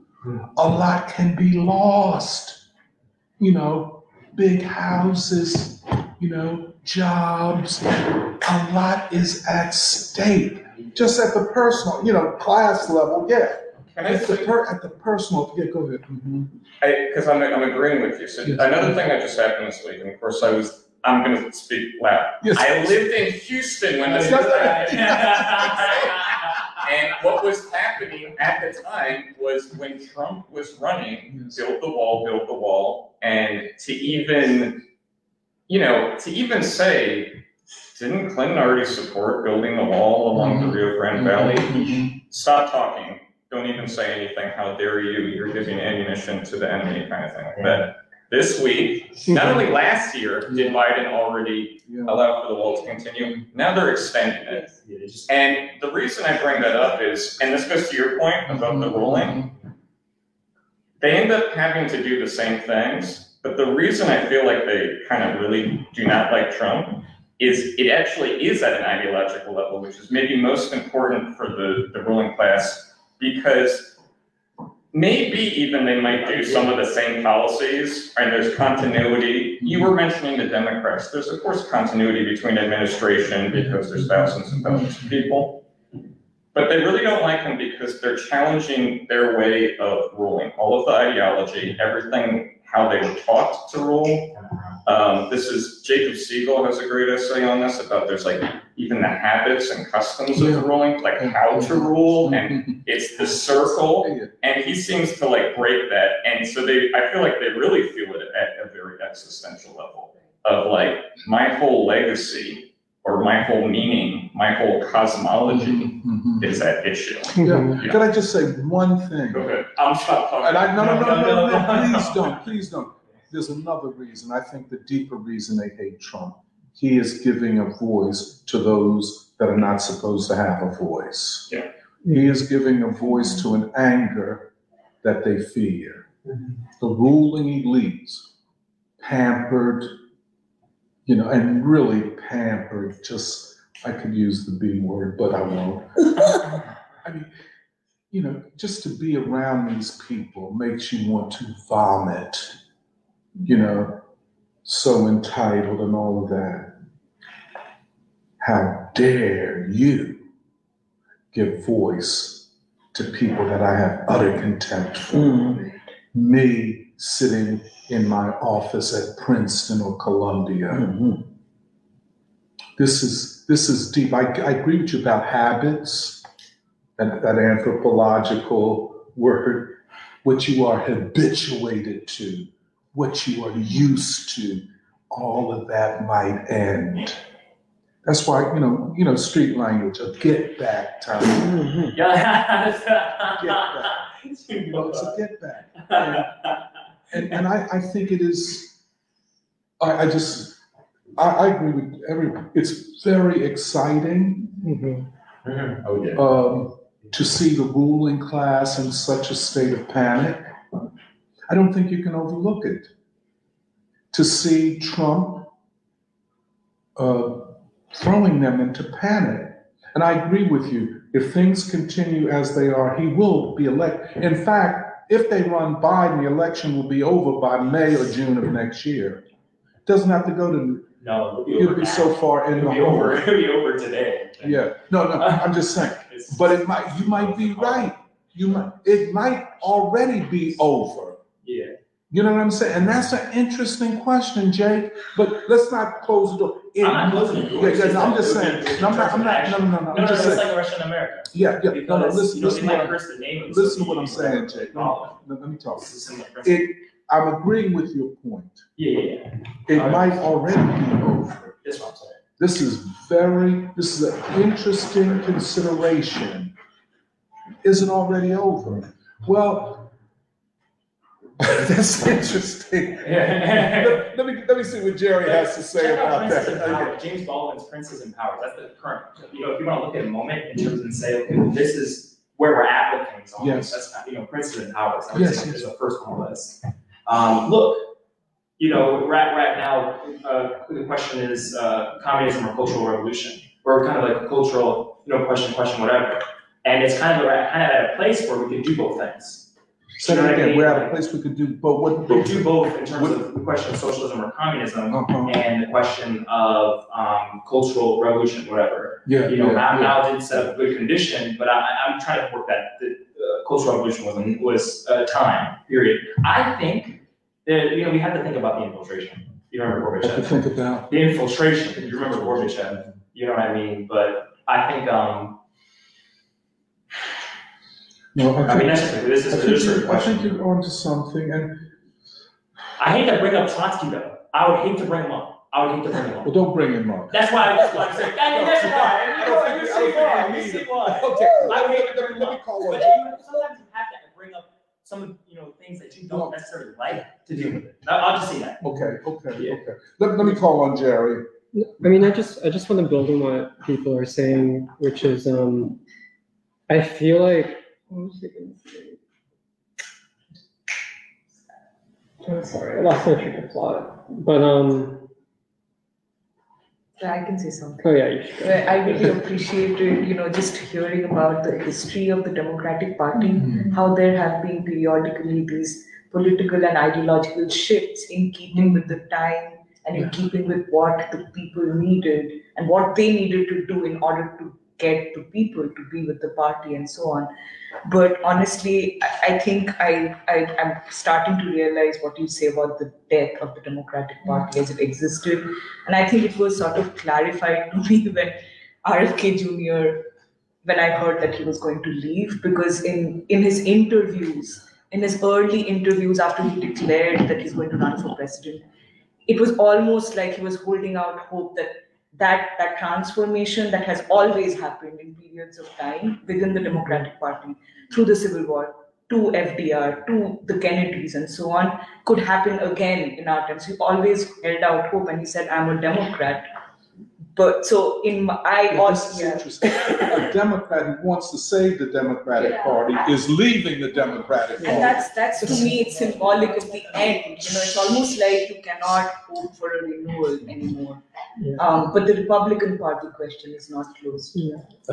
Go- go I, I remember what I was going to say. Oh, um, yeah, a few of us went with um, one was Emily to the Labor Day parade, where where Biden spoke in Philadelphia a few weeks ago, um, with like all of the unions and stuff. Oh, yeah. And it was a very interesting experience because there, I mean, yeah, there was a lot of people there when Biden spoke. And as you could imagine, there was like closer to the stage, there were people who were like genuinely excited to see Biden and were like cheering when he said certain things, even though they didn't make sense. but when you left that like core ring of people who were surrounding Biden and the stage, people were just standing there kind of like checking their phones like they looked really bored because also he talked for a really long time and he kind of rambled for a lot of it but i think that i mean that's part of the question too like that you raised about the labor factions within the democratic party the labor movement itself and yeah i just feel like like it it's kind of uh more i don't know if passive is the right word but yeah like it does bring to mind this question of like what is the people's non-cooperation with the Democratic Party? What does that look like? Is it just a like I feel like the most immediate form of it is just people turning away, like not voting, the way that we've talked about with the Philadelphia election. But can that become something that's even greater than just people not voting? Like, can that be turned into like energy towards a like building a movement? Um, and I don't know. I feel like that is part of the question because I think, like, I don't know. Part of how I try to understand things as well is like, what are the actual, like, you know, in the way that Henry Winston talks about, you know, like the future will ter- determine its own tactics. But what what is the actual demand now? Like, what is the actual like pressing demand of struggle for this time? And I feel like it, in, I don't know. The way that I understand it is like not like revolution overnight, like not like sweeping the ruling class off the stage of history, like none of that stuff.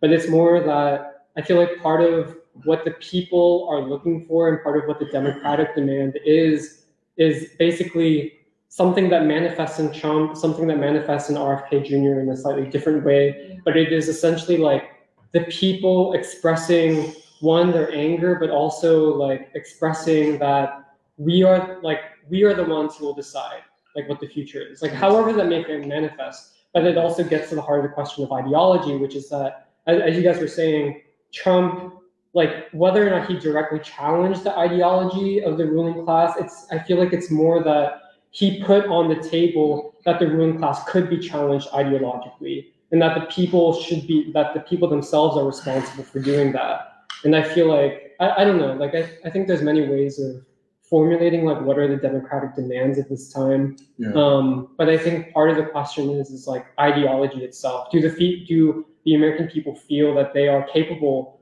of actually coming up with a clear ideological challenge, like a new ideology to counter the ruling elite because the because it is so pervasive that the ideology of the ruling class has become so bankrupt and no one believes in it anymore. But are the do the people feel themselves capable of actually saying like, no, we're capable of coming up with an alternative ourselves. And I feel like basically like Trump is a manifest, a vehicle for that. Like RFK Jr. is a vehicle for that.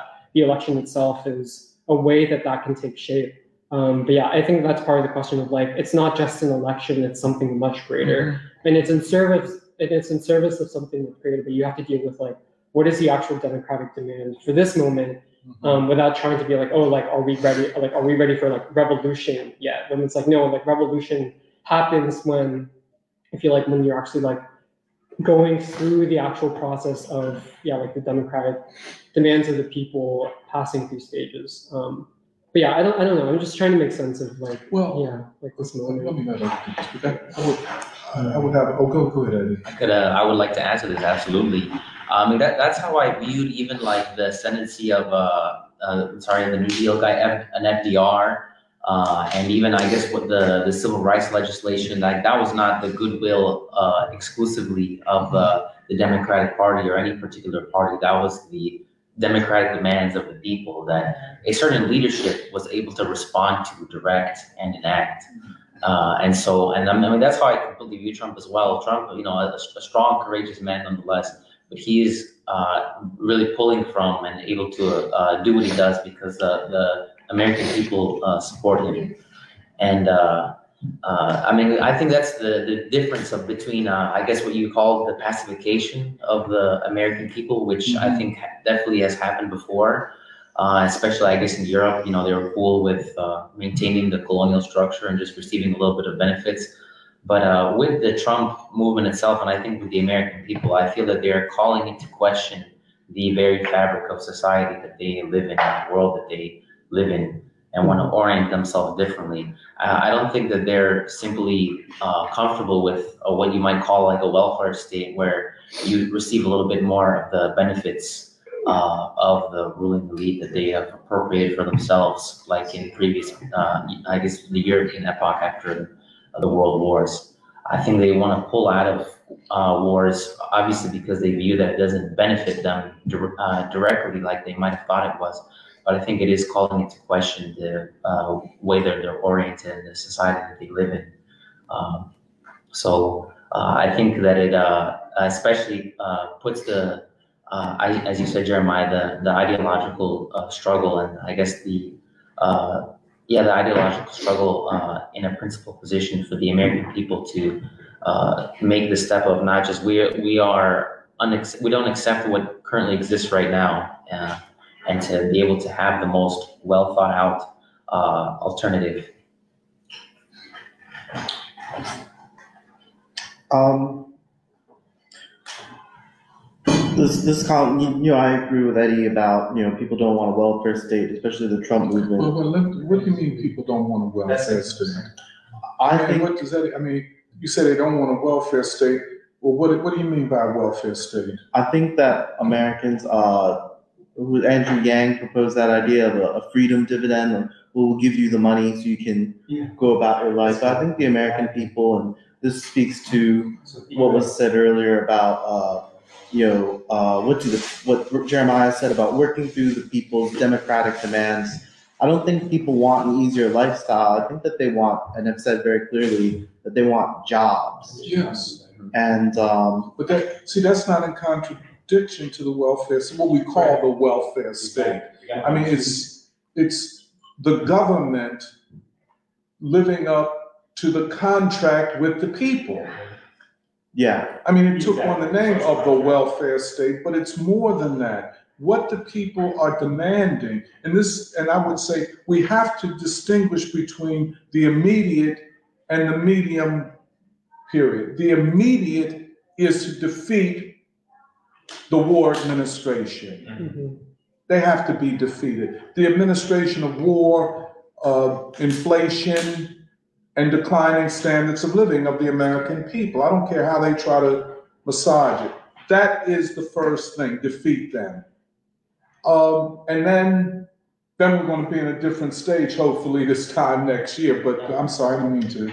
No, I mean, I think it's, uh, I appreciate this discussion because we're going through the nuances of what are the people thinking, what are the Yeah. people, the voices, the Yeah. voiceless, You know, who have, uh, formed, uh, who have formed coalitions, groups of, uh, organizations, uh, you know, churches, fraternal organizations, um, unions, unions, um, youth organizations, I'm sorry. no, keep it, keep it going.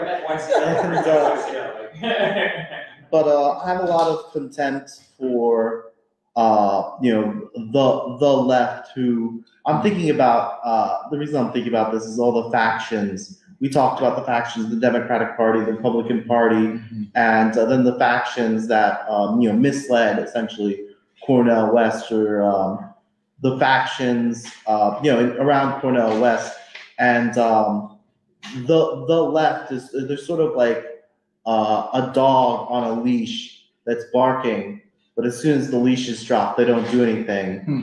and uh, they only start barking when their their masters take the leash again, and um, they need to be yeah there's a lot of you know there's a lot of bite uh, bark from uh, leftists.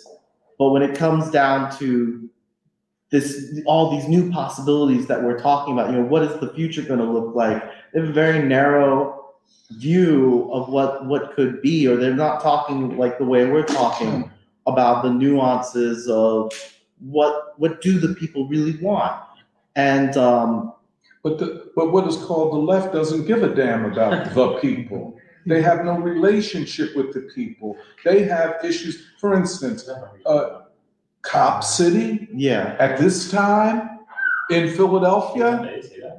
I mean, it's just like spitting in the faces of the poor, of the, you know, uh, uh, uh, uh, excuse, excuse, keep talking to me. Come here, come on, man. But um, I think that we have a lot of um, the you know Max Max Blumenthal fought with uh, Ben Norton on the internet, and th- that's that's where this contempt for the left is coming. All these different factions. It's become a it's become a popularity contest, and uh, these people don't really these people the left does not really care care about the people like Doc said, and um, but also you know what you said about Bill Clinton. Um, and after the fall of the Soviet Union, there's no need for all these bones. And uh, the people surrounding Cornel West, they should know this. They're old enough to have lived through it. We all know what Clinton Yeah, but was see, here is the rub. That's what I'm saying. If I might just Go for it. that poll, that Washington Post ABC Yeah. poll, changed the political dynamic where the ruling elite, you could say maybe they overreacted, but they said this poll shows that this situation is an existential threat to us as a class and to each of us individually. So in these universities, which are part of the system of rule, these elite universities where Cornel is insinuated in, they went, I could see them. I could tell, I could almost give you names and addresses, maybe cell phone numbers, Mhm. who said to him, in effect, Hey, Cornel, you don't want to ruin your reputation. You understand what I'm saying? You don't want to ruin your reputation and your whatever you got by being the one who brings, who, who reelects Trump. And they would say, oh, of course, we all know he's a fascist. So you're going to be uh, uh, branded as the one who gave us fascism, the way um, Nader was branded with, well, you gave us uh, George Bush. And Jill Stein. And, and, and Jill Stein gave us Trump, all that kind of bullshit. And he did not have the courage. Now, when the ruling class pushes up on you through its intelligence services and everything, that's a whole nother thing. You know, we're gonna smear you, you know, we got we got some shit, you got some baggage. I don't think you want to be known. Maybe you don't have no baggage. You You understand? know, they'll make some. We'll make it up. Yeah. Hey, Will. You don't have to have anything. Yeah, you don't have to. And see, the thing is, the thing is, the thing is pressure. You've op- you've operated as a quote free black man. So you operated on your own. So you can do whatever and say whatever you want to say. Because I'm a free black man, quote unquote. But ain't nobody that free. Mm-hmm. Ain't no black man that free. So you ain't all that free. And so the ruling class gonna show you how free you really are. because, I mean, it is, and I don't underestimate, and, you know, I say, hey, man, I feel your pain. But once you jumped out on that stage of history, this ain't no uh, tiptoe through the tulips. This is serious business, and it's class struggle. And the pressure was too much, man. He had to he had to back out. I, I mean, I'm saying, you know, the ruling class don't play. But I, I just want to say, I'm sorry. I, no, I, I, it's all you're related.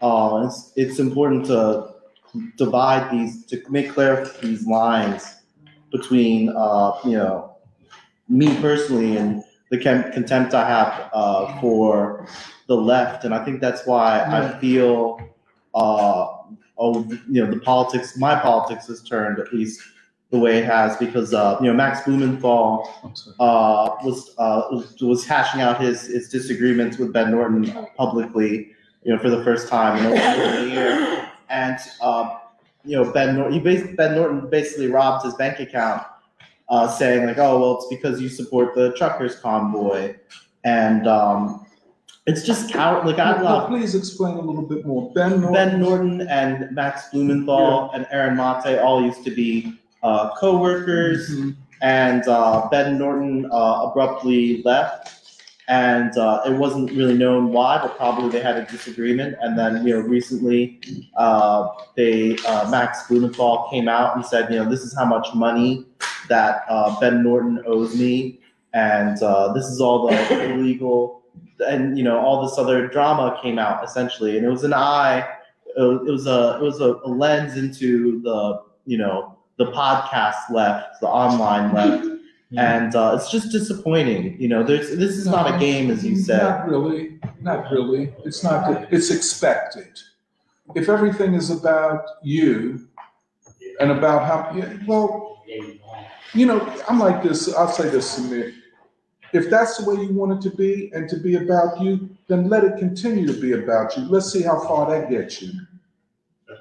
That's, you know, you- I, I, I don't, I, I'm not as, uh, I'm forgiving, but I'm a little more clear-eyed about the game they play. This whole YouTube podcast game uh, and hits and all that. okay, uh, you, you know what I'm saying. If that's you, do you. I'm sorry. No, I'm just trying to figure out, you know, from this conversation how how I feel about the left, and I feel that a lot of people who have uh, rejected and the, the different terms. For I think Danny likes the PMC left, and Caleb No one likes the PMC. But we like the term, we like the term PMC Oh, left, What is the PMC left? professional managerial class. Left. Caleb Maupin has the the synthetic left, and uh, there are all these. We're trying. I'm I'm wondering, you know, what's the direction of, of this, this this left and No, I- would say a small bit of advice. Let them go. yeah, I agree. That, that's what I think. Let them go. That's what I think uh, This- this Max Blumenthal did. And he- Yeah, yeah, but we have the Saturday free school. right. I think, and when avant-garde comes out, I don't know who is going to want to read Jacobin. If they're not ideas, fresh ideas. So we're here in Philadelphia. Philadelphia is not unimportant. Gritty, poor, fifth largest city in the country. What black people do here will decide who wins Pennsylvania in the upcoming. So let's keep doing what we do. That's all I'm saying. And and let them do. I I I, I have emo- I, I think emotionally we're a little bit at a different stage of this. Emotionally, even though there are young people and others that I love on that side. You know, I see where I have to go. I know what I stand for. I love Cornel West, but I'm not going to follow you down this uh, fool's errand. You know, and some. Hey, look, money. I mean, I'm not at a elite university, but I know you talk to me. Let's talk. Let's talk. You know, like Ronnie Dyson, can we talk? yeah, but go ahead. I'm sorry. Let them go, man. Let them go. It's nothing there. That's what it is. It is hollow, barren. You know, the Ben Nortons and, and of the world. And Caleb Maupin, you know, dog, get yourself together. You got to learn to listen. You know, uh, I, I'm talking to much. Look, if at this late date you haven't read Black Reconstruction in America, I don't know what we talk about. I mean, where does it, where do we go? How do we, you know, because the terms of discussion are so different. I mean, that's the way I feel. Are you, are you telling me what you? But I think that's why uh, the university leftists Yes. see an existential threat for America and Europe as a negative, and, and that's what the left is trying to do. That's what Cornel is trying to do is save democracy. Yeah. And we in the free school, I think that's makes things really clear for me. We in the free school see an existential left America and Europe as a, a beautiful thing for That's the right. darker That's right. nation. And to save democracy, you have to defeat the ruling elite of this country. The only way. That's the Frederick Douglass strategy. Somebody has to lose if there's to be democracy. We can't all, there can't be, you know, a kumbaya moment where I get together with Hillary and, and them and they get together with me and we, you know, march down the street defeating Trump. No, I'm not going to take that position. And um, no, I, yeah, that's absurd. Maybe we have some uh, some comments, and then we'll turn to uh, Sarah. Yeah, um, Shantanu, Todd, Don DeBar, Christopher Romero, and Jahan say good morning. Jahan also says nice haircut, Doc. And then, yeah, I think a lot of the comments kind of floated into our discussion, even though we didn't read them yet.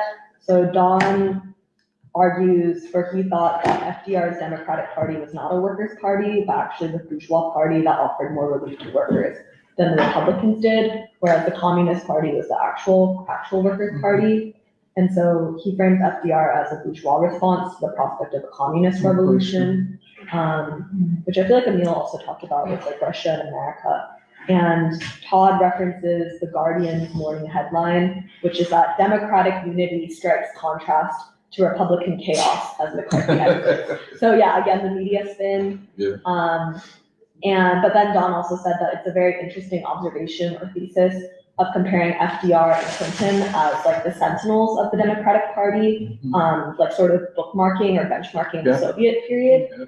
Um, Leah says, this conversation is helping me understand why the internationalism of the current American left has none of the revolutionary energy of previous generations. She says, it seems like a method of ad hoc solidarity that mirrors this poly-crisis framing, which defines how the left talks about the fundamental problems facing people today. And Don agreed, yeah, it's the language of internationalism and solidarity with the program of global capital and alienation. People tended to understand the concepts as being identical with the terminology. So when the terms were redefined, like left, right, internationalism, um, they adopted the new concepts um, and never noticed. And so then Layat says, yes, neoliberal internationalism will have you very confused, let me say. Um, Royce Adams, I don't know what this was in reference to, Royce. says um, his speech on the death of Leon Trotsky, but I don't know whose speech on the death of Trotsky. Um, Uh, is he talking about Bois? maybe, I don't know. Anybody know? Tell Royce to clar- write a, a check. Okay, Royce, if you're still there, please clarify.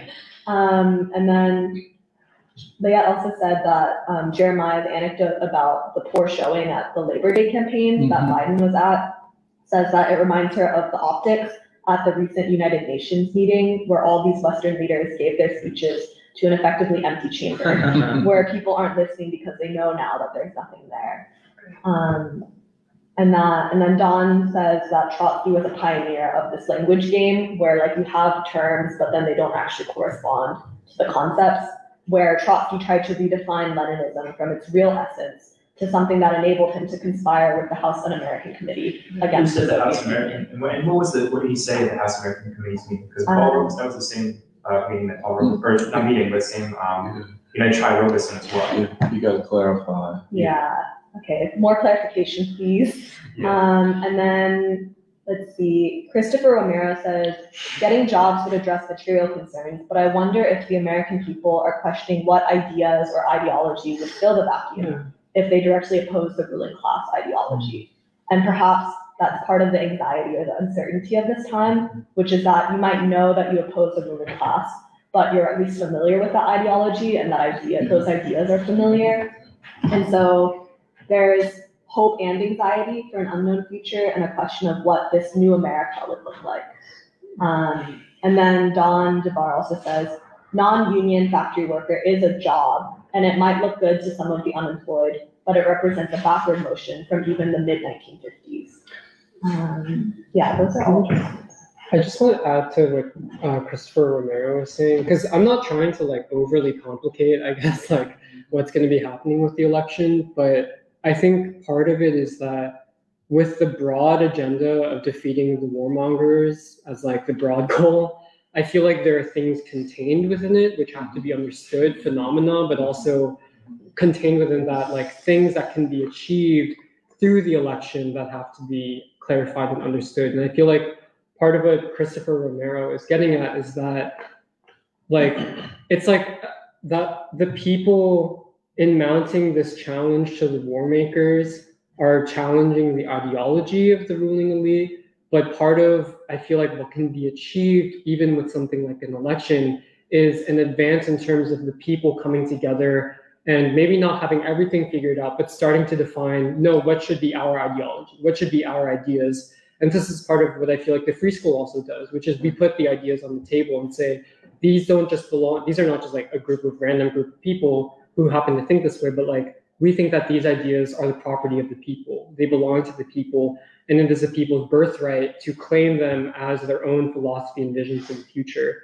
And I feel like this is part of what can be achieved through an election in which you're trying to basically de- defeat, whether it's Biden or if they pluck like Gavin Newsom to replace Biden, something like that. I feel like the ultimate question is like also that the question of war and peace places on the American people the question of their responsibility to themselves, but also to humanity. And I think this is partially like like the way that I think about it is that like Harry Belafonte has this speech where he's honoring King, and he says that what King was able to see, like more than any other leader, and this is what led to the civil rights movement, is that black folk were ready for they were not just angry against the system of segregation but they were ready for the responsibilities that would come with mass action and civil disobedience. And i feel like this is we're at a similar period today where like it's not just about the anger of the people but do we feel that the people are ready for a new stage of responsibility and assuming the responsibility which is ultimately like the end vision i think is of yeah like the achievement of a new democracy. But what that means is that the people would claim a new kind of responsibility for the future of the country and i feel like yeah like the question of war and peace is very central to that but i'm i'm just trying to i guess clarify like when you have an election in which like it's very clear like yeah like defeat joe biden like but then what is contained within it and what can be achieved through it as a pathway to new stages of struggle where things actually advance and are not just like like kind of cut short. Well, can I ask you a question, Jerry? What about if we reconceptualize this election as more than an election? I agree with you Yeah, here. I agree. Yeah. In other words, it is more of a referendum. And Trump has conceptualized it. You know, when he makes a statement, I forget, I am your retribution, which speak like, I am your get back.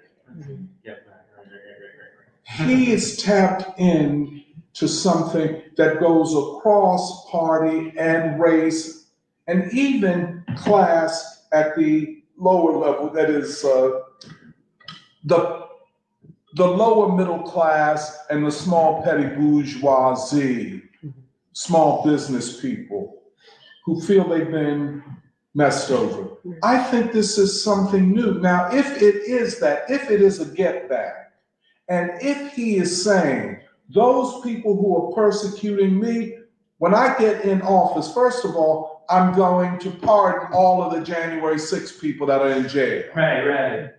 Yeah, guys. I mean, This is huge, hugely transgressive. What I'm going, Yeah.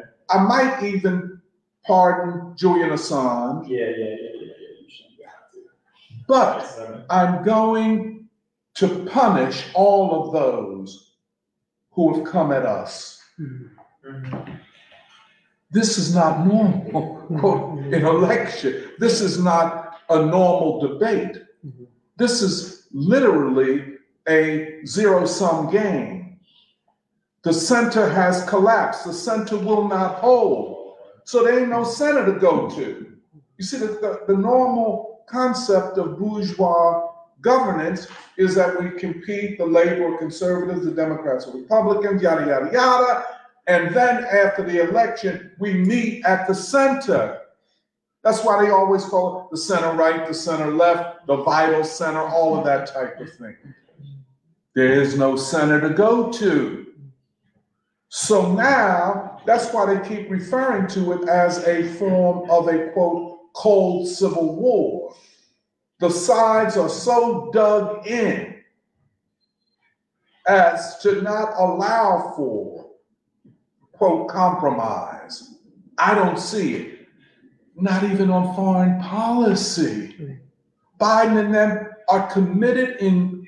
See, people keep saying, oh, it's a, a split between the people who want to prioritize Russia as the enemy or, or make peace with Russia and those who, who want to go after China. That's no, no, no. Because the real deal is they see the Russia China alliance as the, the foundation of the existential threat around which is BRICS, BRICS 6, uh, G20, yada, yada. You, you know what I'm saying?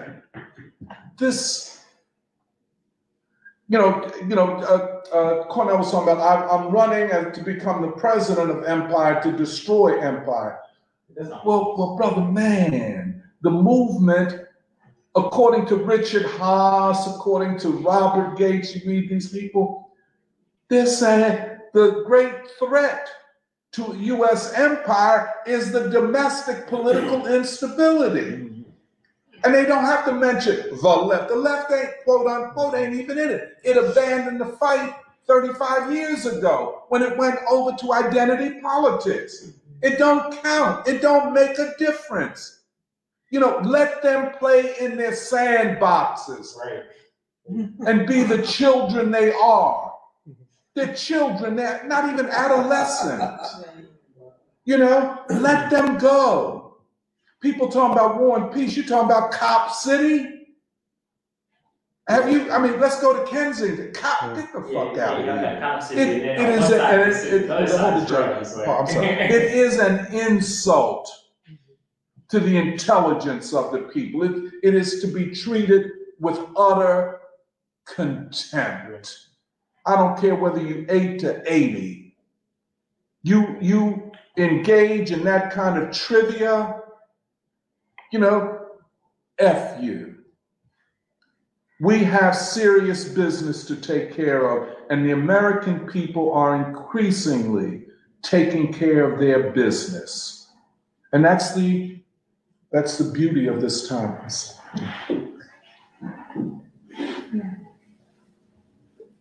Do you want to go to Baldwin? Oh, we, we can go to Baldwin. Yeah, let's.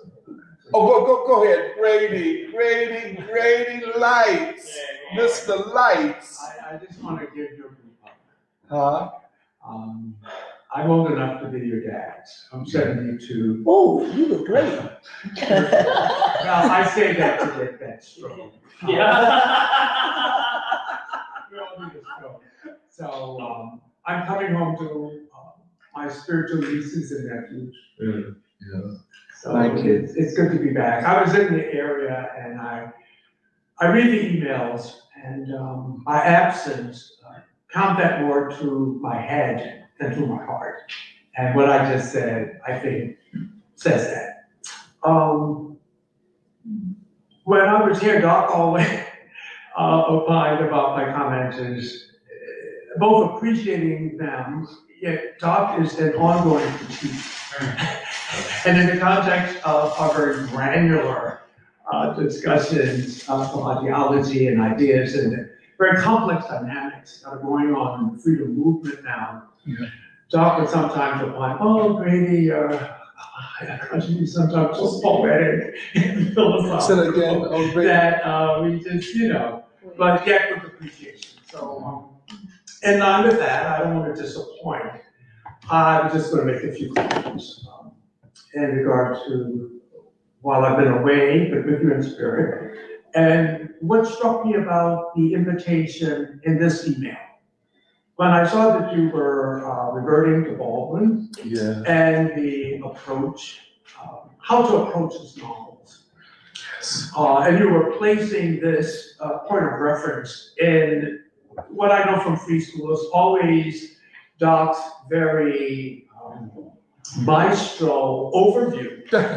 It's very, and he, he, he goes through the grandiose, which then creates the context for what I just stepped into and- Jake just looked at me, Grady, you're late. I know, I know. The granularity and the erudition and the precocity of, of your critique and your discussion. I Look at your young faces and I look at the depth and range of what we're really getting at. And I, I, I just am encouraged. I mean, our future uh, is in good hands with all of what's going on. Great. So, um, when I, I thought about Baldwin as an artist, uh, as a critic, who decimated the ruling class. Uh, excuse, me, Brady, could we, could you hold a point on Baldwin? Because Seraphina is gonna open up on that right now. Okay, Okay, and then we'll come, then I, then Okay. after, she's gonna talk about Bald, Baldwin, the novelist. okay, Because, yeah, but could we do that and then we come right to you? of course, I'll synchronous. Okay. Something else. You gotta.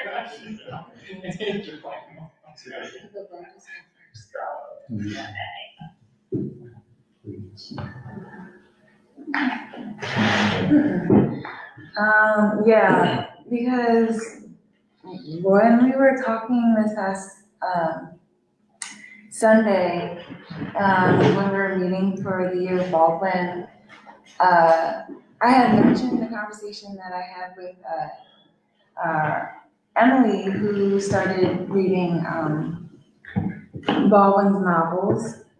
And she started with Giovanni Room um, which was I'm not I don't remember what year it was written in. And you know when we started reading Baldwin, or actually to be honest, like I did come to free school when we did the celebration of Baldwin in 2017. Um, that matters less, it was more incidental.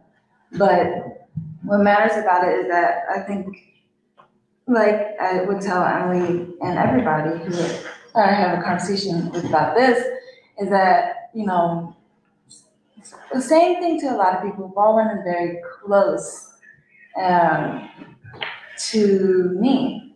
And so Emily asked me, what should I read after uh, Giovanni's room? And I had to tell her, and like I said at the meeting this past Sunday, um, it's more complicated than that. Um, and I think it's complicated because what happens when you're when you're reading Baldwin is this uh, reality that you have to face, which is yourself when you're reading Baldwin. And uh, I think that's possibly with any good or great novelist or writer. Um, and I think novelist or essayist, the difference between the two matters in its specificity or meaning like what Baldwin is writing or pertain, or specifically writing about and how it affects you, um, is probably different. But Baldwin, the writer, doesn't essentially change, um, per what he writes on.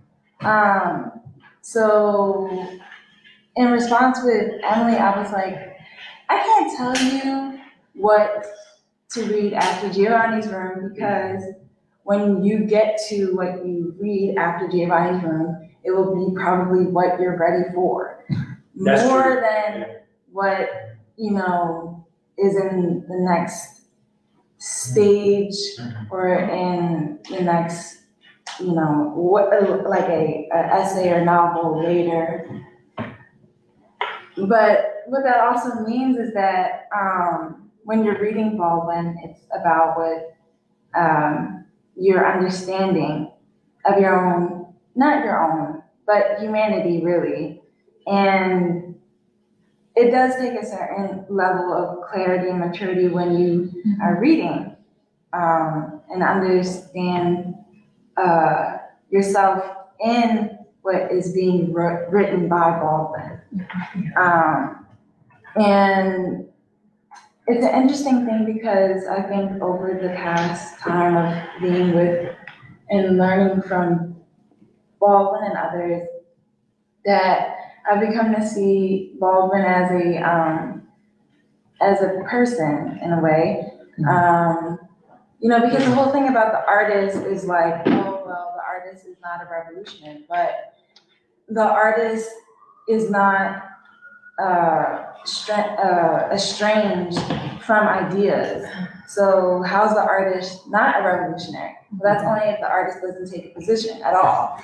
So the artist has to be, and essentially its only position can be to uh, be a mirror to society, as Baldwin would say, or a revolutionary. Anyway, so you can't say that he's not by saying that he's an artist. Second of all, when studying his life has been a journey in of itself, you know, it makes me reflect about my own, and it makes me um, so, and what I'm saying about that is that we learned about Baldwin in the context of the um, revolutionary struggle and the civil rights movement, in the context of the world peace movement. And we have a better clarity of Baldwin in that light. What is the democratic struggle? Why? And in this country, what are the American people searching for?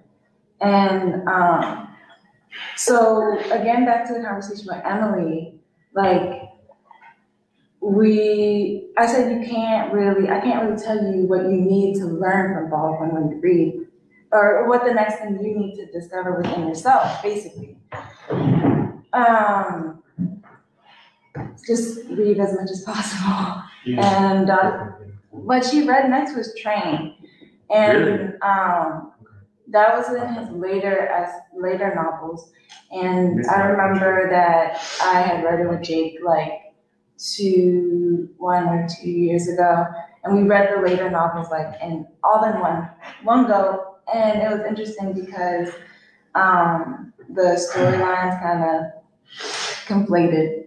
But what was so um, clarifying was the development, the uh-huh. philosophical achievements Baldwin was able to also see through the Black proletariat imaginary mm-hmm. that he pinpointed um, was one way to explain the nature of the American essence due to the transatlantic slave trade and the effects upon the consciousness of the world people at large, mm-hmm. meaning the depth reality of empathy as a tool of operation and as something that gives to or leans toward another um, level or stage of humanity and human consciousness. Um, and I think the reason why I'm saying or talking about the novelist is because of the formulation about Baldwin as an essayist Yes. and how you would know either Langston Hughes or somebody had told you or something Told him. him that one of his greatest contributions was his essays. Yeah. And I don't disagree with that, and I think that his essays are important. Um, but again, for the purpose of pedagogy, like I think that anybody like Lotus is also doing, that we all will also do in the year of Baldwin, it is a matter of it is a it it is a complicated matter about what to read with Baldwin. Um, meaning there really is no right way and there's no specific wrong way. But what needs to be um, emphasized is the synthesis of the revolutionary, the moral, the scientific, the the and how it plays out in the in the uh, in the fact that in this moment of transition, like we were also talking about, this referendum that you had mentioned, what are we revolving around? Like, what is a singular point? Who are we as human beings? Um, and what is this new world coming into being mean for all of us? That is part of one of the singular questions to focus on when reading Baldwin in a pedagogical sense. Um, there's a lot of things of Baldwin that is quote unquote revolutionary, whether it be in the fire next time or the price of the ticket, um, or black uh, dishonest or like the language, the English, you know, that there's a lot of essays that are like propagandistic. Mhm. Um, uh, but I think that when picking out, which will actually be the case when we're reading it with, within our groups, when we're picking out sections with that, in this specific topic of the novels, um, what will happen is a discussion which will kind of turn into a, a subsequent reflection mm-hmm. about what um, a person is, what are they also becoming in the context of achieving a new nation that we also talk about, mm-hmm. which is di- a difficult maneuver because mm-hmm. it's hard at first for people who are especially young, possibly, but then at the same time, it's almost that thing about the responsibility of the matter that young people are also eager to take a certain responsibility. That the connection between the the individual to the rest of the world is almost necessary. But to make that connection will be an important thing to do um, as a group and when we're all reading it. And so because Emily read through Giovanni's room, I had started it. And then she talked about train all this past week, and I was like, waiting, should I read train? I started reading like Tell me how long the train's been. Yeah, yeah, yeah, yeah, yeah. um, I, I, I read like only a portion of Train. It was like the first 200 pages of it. And uh, I was like, I should have started earlier. But, but, um, in our, in me and Emily's conversation, it, uh, the story of Train is about an actor um, from Harlem uh, and how he it, so the you know his life it's centered upon his life and the story comes out of his life basically. And so the characters are one topic and one way to think about the story you know if you were to discuss the story would you be concerned more about the characters or are you concerned so in in the conversation that me and emily had I also pres- pre- uh, assume that it's less about the char- categorical nature of the characters themselves. Right, right, right, right, In the in the fact that in this uh, in the way that Baldwin is writing, which also presupposes a certain nature, of the way human development is occurring in America, which is even if you're a white woman from Kentucky, which is one of the characters, Yeah. the life that she takes in the story also um, has this um, lean to a certain level of this human quality of chance. Like, what will she do? It's still, um, and so it's not solely about what she represents more than what she's also becoming. It's more about what she's becoming. Um, and uh, so, like, when you're taking, I think, these stories, what becomes important is, like I said, the acknowledgement of the world situation, the acknowledgement that the depth of what Baldwin brings to life in his stories also brings out a certain depth in you and a certain understanding of it, uh, and more so a responsibility to it, um, which is really important today. But that's all I say about that, to be honest. Uh, I wanted to hear about the Lotus group because I feel like it was important, but that's all I Discuss was that a little bit more. This is very interesting. But go ahead, Grady. You wanted to, uh, Yeah. let's, you want to come in now or? Yeah, let me just, uh, I'll just, it may connect with some um, Serafina's points of reference. Um, I was going to say something else, and then she brought in uh, the differentiation of- Baldwin as a novelist and as an essayist. Yes. And um, I think if I just say this, I'll be briefer. I don't know, Because I've been away for a while. You know, I do go on a bit. But um, the essay that I'm speaking about, that I think speaks to some of what you were saying and what I'm gathering at this late moment with the conversation is about, uh, it is called uh, The Price of the Ticket. Yes. And that essay for me remains salient, seminal, because what it does, it is that in my imagination, because I'm not studying Baldwin, it joins the Baldwin, the artist, with Baldwin, undoubtedly the ideologue, mm-hmm. and an art critique of the ruling class at a level of culture and aesthetics that for lack of a better way of putting it, Michael said, beat us up. I mean, they loved him. And he was saying, You're so hate worthy, but yet I don't hate you. He went on to say elsewhere that the oppressed plays a role in the liberation of the oppressor. So I mean, you're you're uh, you're engaging a, a discussion here, which is true to free school. I mean, just what Serafina said, and the fact that, in spite of the decimation that is free school, you're relentless, and you remain so, and you should be. Yes. Because we're radical, we're dealing with fundamentals, and we had a very, very real decision point.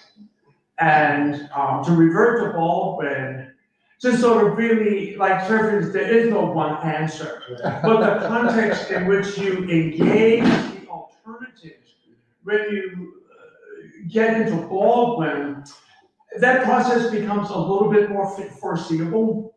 And there's just something about the electricity of his spirit and the existential authenticity of his being in the world and, and his sense of the world's being. And for that to come from a man of color, who one would expect to be biased. How can you be this free? How can you be, I mean, he, he was at the height of the highest levels of intellectual and artistic culture Right. in our country. Yeah. Publicly and then privately, you know, the people who were not ready to embrace him, they loved him. So I mean, free school, um, it's good being bad. That's all I'm gonna say. And, uh, I always take away a lot, much more than I bring. Thank you. Thank you. But this, you know, um, Serafina last Sunday at our organ, no, meeting to organize for the year Baldwin, uh, talked about reading Baldwin's novels. And I had wished so much that we had recorded it. It was a brilliant formulation and, um, this, um, thing of Baldwin, the novelist, and Baldwin, the essayist, just like Grady was talking. But if I could just, one thing that occurred to me after listening to you and then reflecting. Baldwin, the, the thread that unites all his writing, but certainly his novels, is the struggle to love, Yeah, to make the other you. right. Well. And that is a struggle. Oh, and then, as you put it, so contextualized in the context of the American reality. Yeah. You know, Yeah. it's not something removed from it, it is the struggle of the American people to Yeah, realize against themselves. And that's not even, I, to that, I'm so sorry. But then he is not naive about human beings because there is also desire. And desire is not the same as love. I, I wrote something to Michelle, I talked about Baldwinian love. And I would, I don't, I haven't explored it, I, I would hope that you and others would explore. Mm, I mean, no, because this, this is something that me and Emily were texting back and forth about because she was also saying, or like, you know, we were talking about the time that Baldwin is Yes. writing in like, Yes. in the village or like whatever, whatever. And, Okay. well, specifically village and the fact that like the Bohemian Yes. um, and I was like, you know, today, I think that, well, I think it's not solely like a bohemian thing of the way that people interacted with one with one another in the way that you know, in the in the characters that not just well, but yes, the characters that um, Baldwin was describing. Because I would just think about how today we are not connected. We are or less in a in a way. And you know, this whole thing about love is messed up with marriage and like partnership and like that kind of thing. But see, what you're also saying is Mhm. Like that. Well, what I was also saying about that time that Baldwin is also describing and why that's important is because it got cut off. Like the way we love each other as human beings, the way we love ourselves as human beings, it was like there's a weird manipulation. Um, and that had to off in tandem, the freedom struggle, you know what I mean? Like the struggle to achieve a new nation, like Yeah, can I just say something? These are good. well. Go ahead, go ahead. I want to just say I- one, one small thing. Say what you think.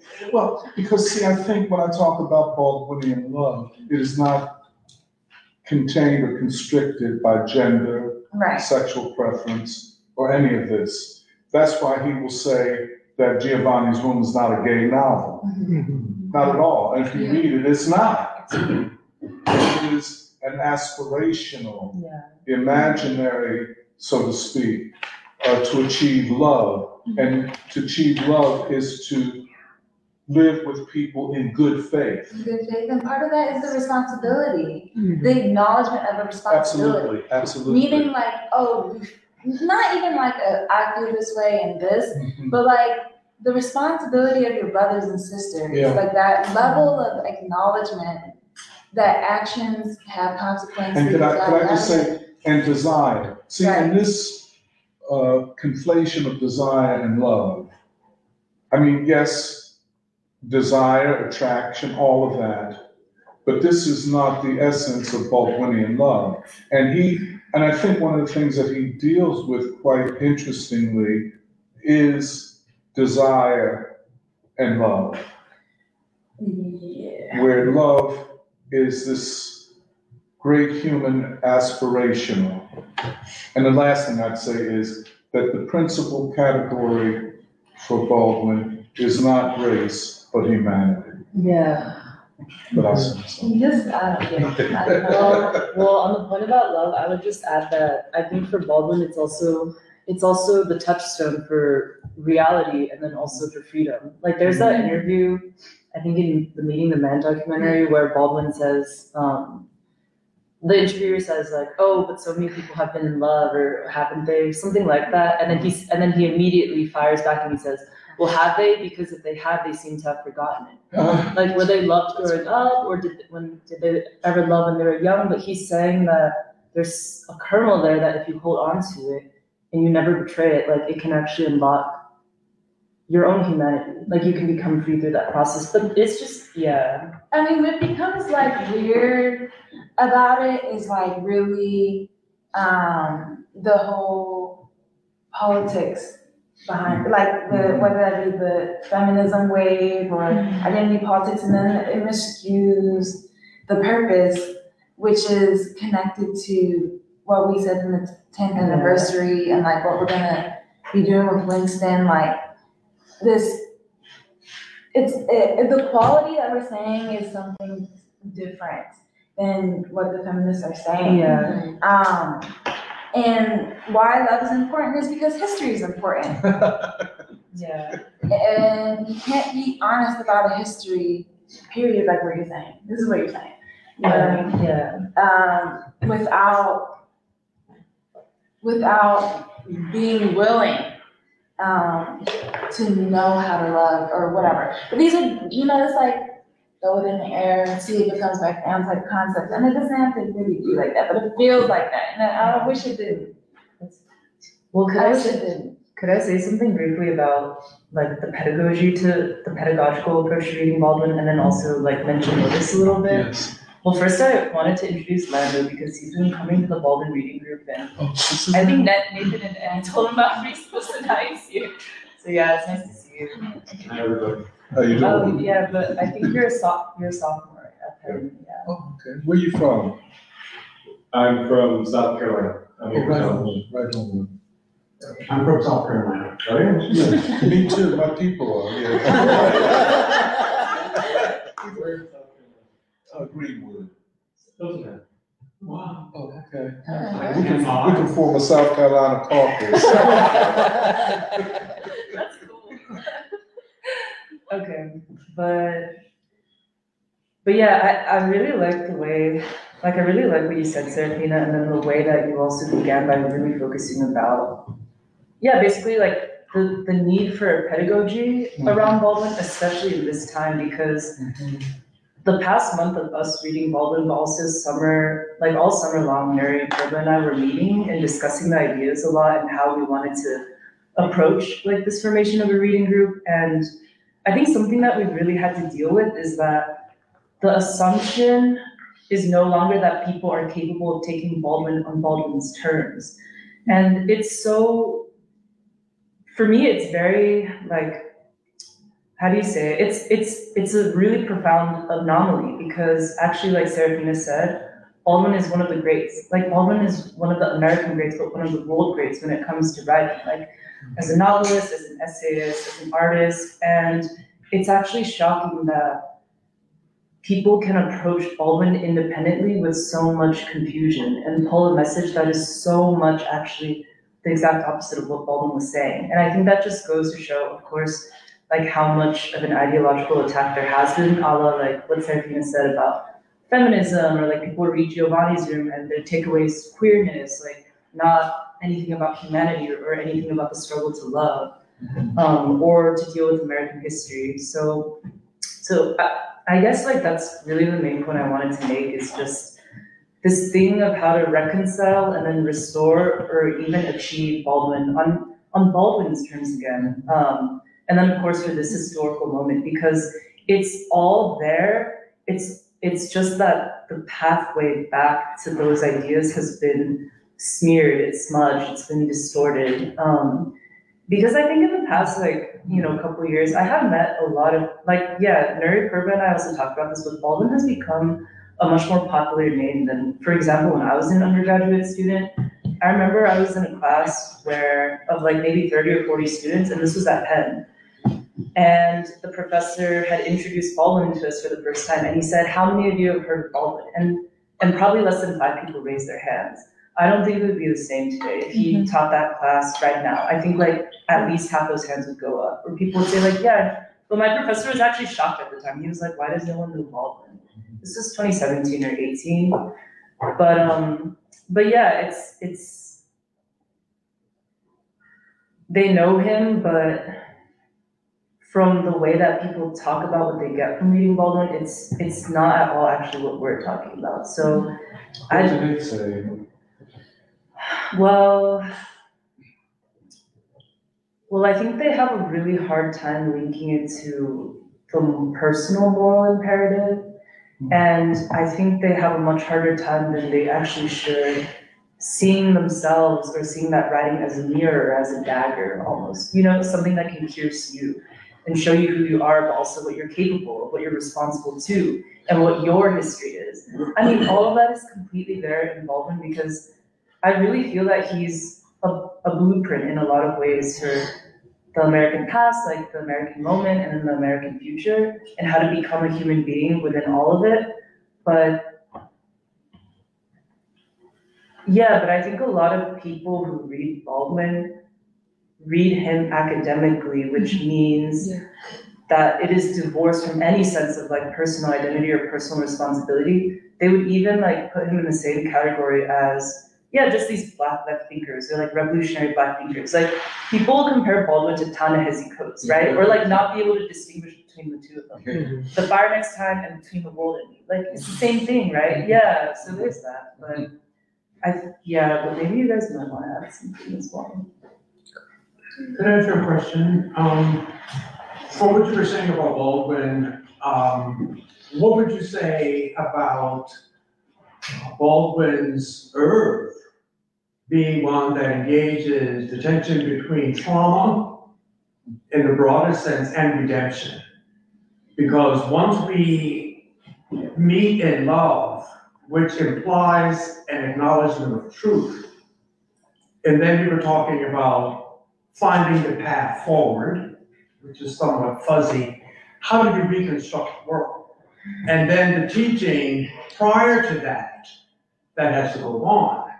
And for Baldwin to as powerfully engage the trauma and the egregious injustice of the ruling class, and white people and whiteness, to the aesthetic extent and poetic that he did, and for them to embrace that. But like you said, academically, and not understanding the personal transformation that Baldwin is proposing that we envision or imagine for whatever trauma you experience in this unjust world. His literature, his oeuvre is a path to redeeming that. Yeah. Well, I mean, like, in this case for the year of Baldwin, we had it settled that this, um, year would be done from the ground up. Um, meaning like, Yes. what we're redeeming is the soul of America. Yes. Like, under your feet, not just, not, this this won't be a top-down scenario. And when we're talking about, like, whiteness, there's many a time where Baldwin will be like, you know, white people aren't even white. They're like a, s- like a, a shade of red or something like that. And what that also, yeah, you know what I mean? Like what that also means, again, it comes back down to the principles of the matter. And that's why when we're going to be studying Baldwin alongside other people involved in our reading groups that we um, initiate, it'll be a situation where we're, we're doing multiple things at once. And uh, we're teaching a worldview. Um, and what that would also mean is that this whole thing about the personal is not solely in the individual, but is locked within the revolutionary responsibility of our Yeah. moment. Um, and we're teaching, um, Yeah, personal, No, the personal personal- is not individual. it, the personal, because like when you read something personal and you wanna be like, oh, you know, kind of lock it away and keep it.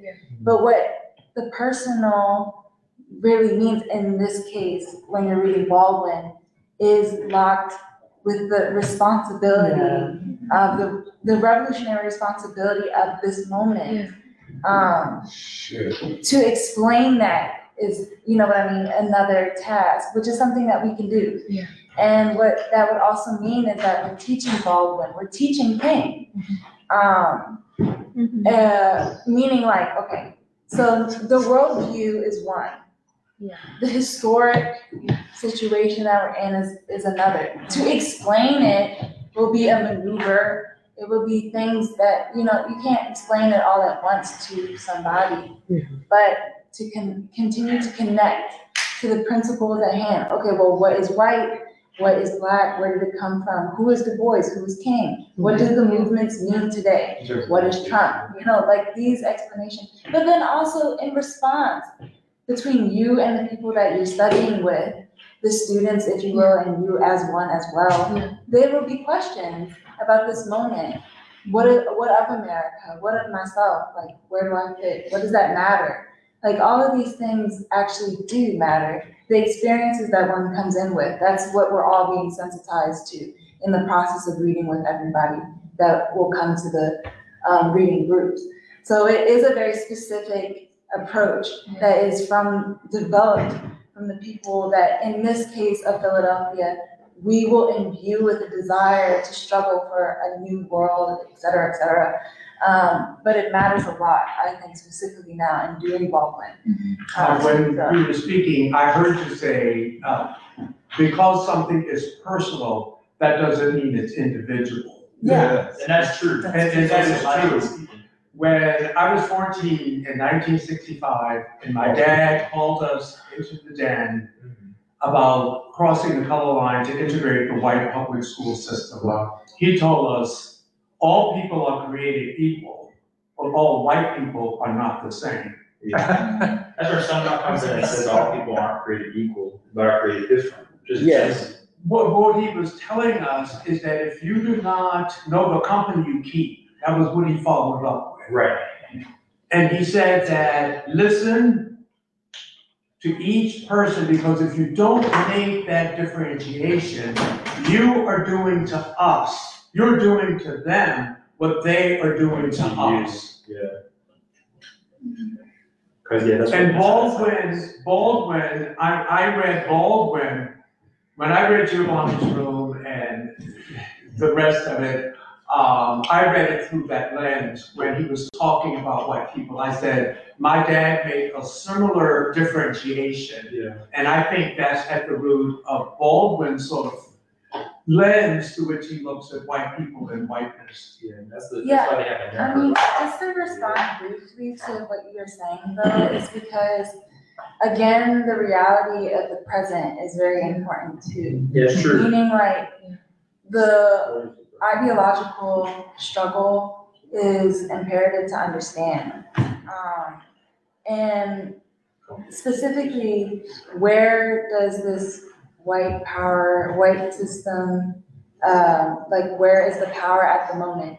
You know what I mean? And like, for me, which also harkens back to what Michelle was saying about her undergrad experience, the universities are one of the domains that attack young people in their minds and their hearts. That's right. And what that also means is that with the year of Baldwin, um, we're attacking back institutions that attack the people and want to replace um, history with a lie. And uh, that's an emotional thing, and that's something uh, specific. And I'm responding in that way because, right, in today's America, racism does not look like racism in the 60s. Um, racism, racism and um, war looks like an attack upon people who are poor. An attack on the hearts of people who are emotionally needing of water and food. You know what I mean? Like nourishment.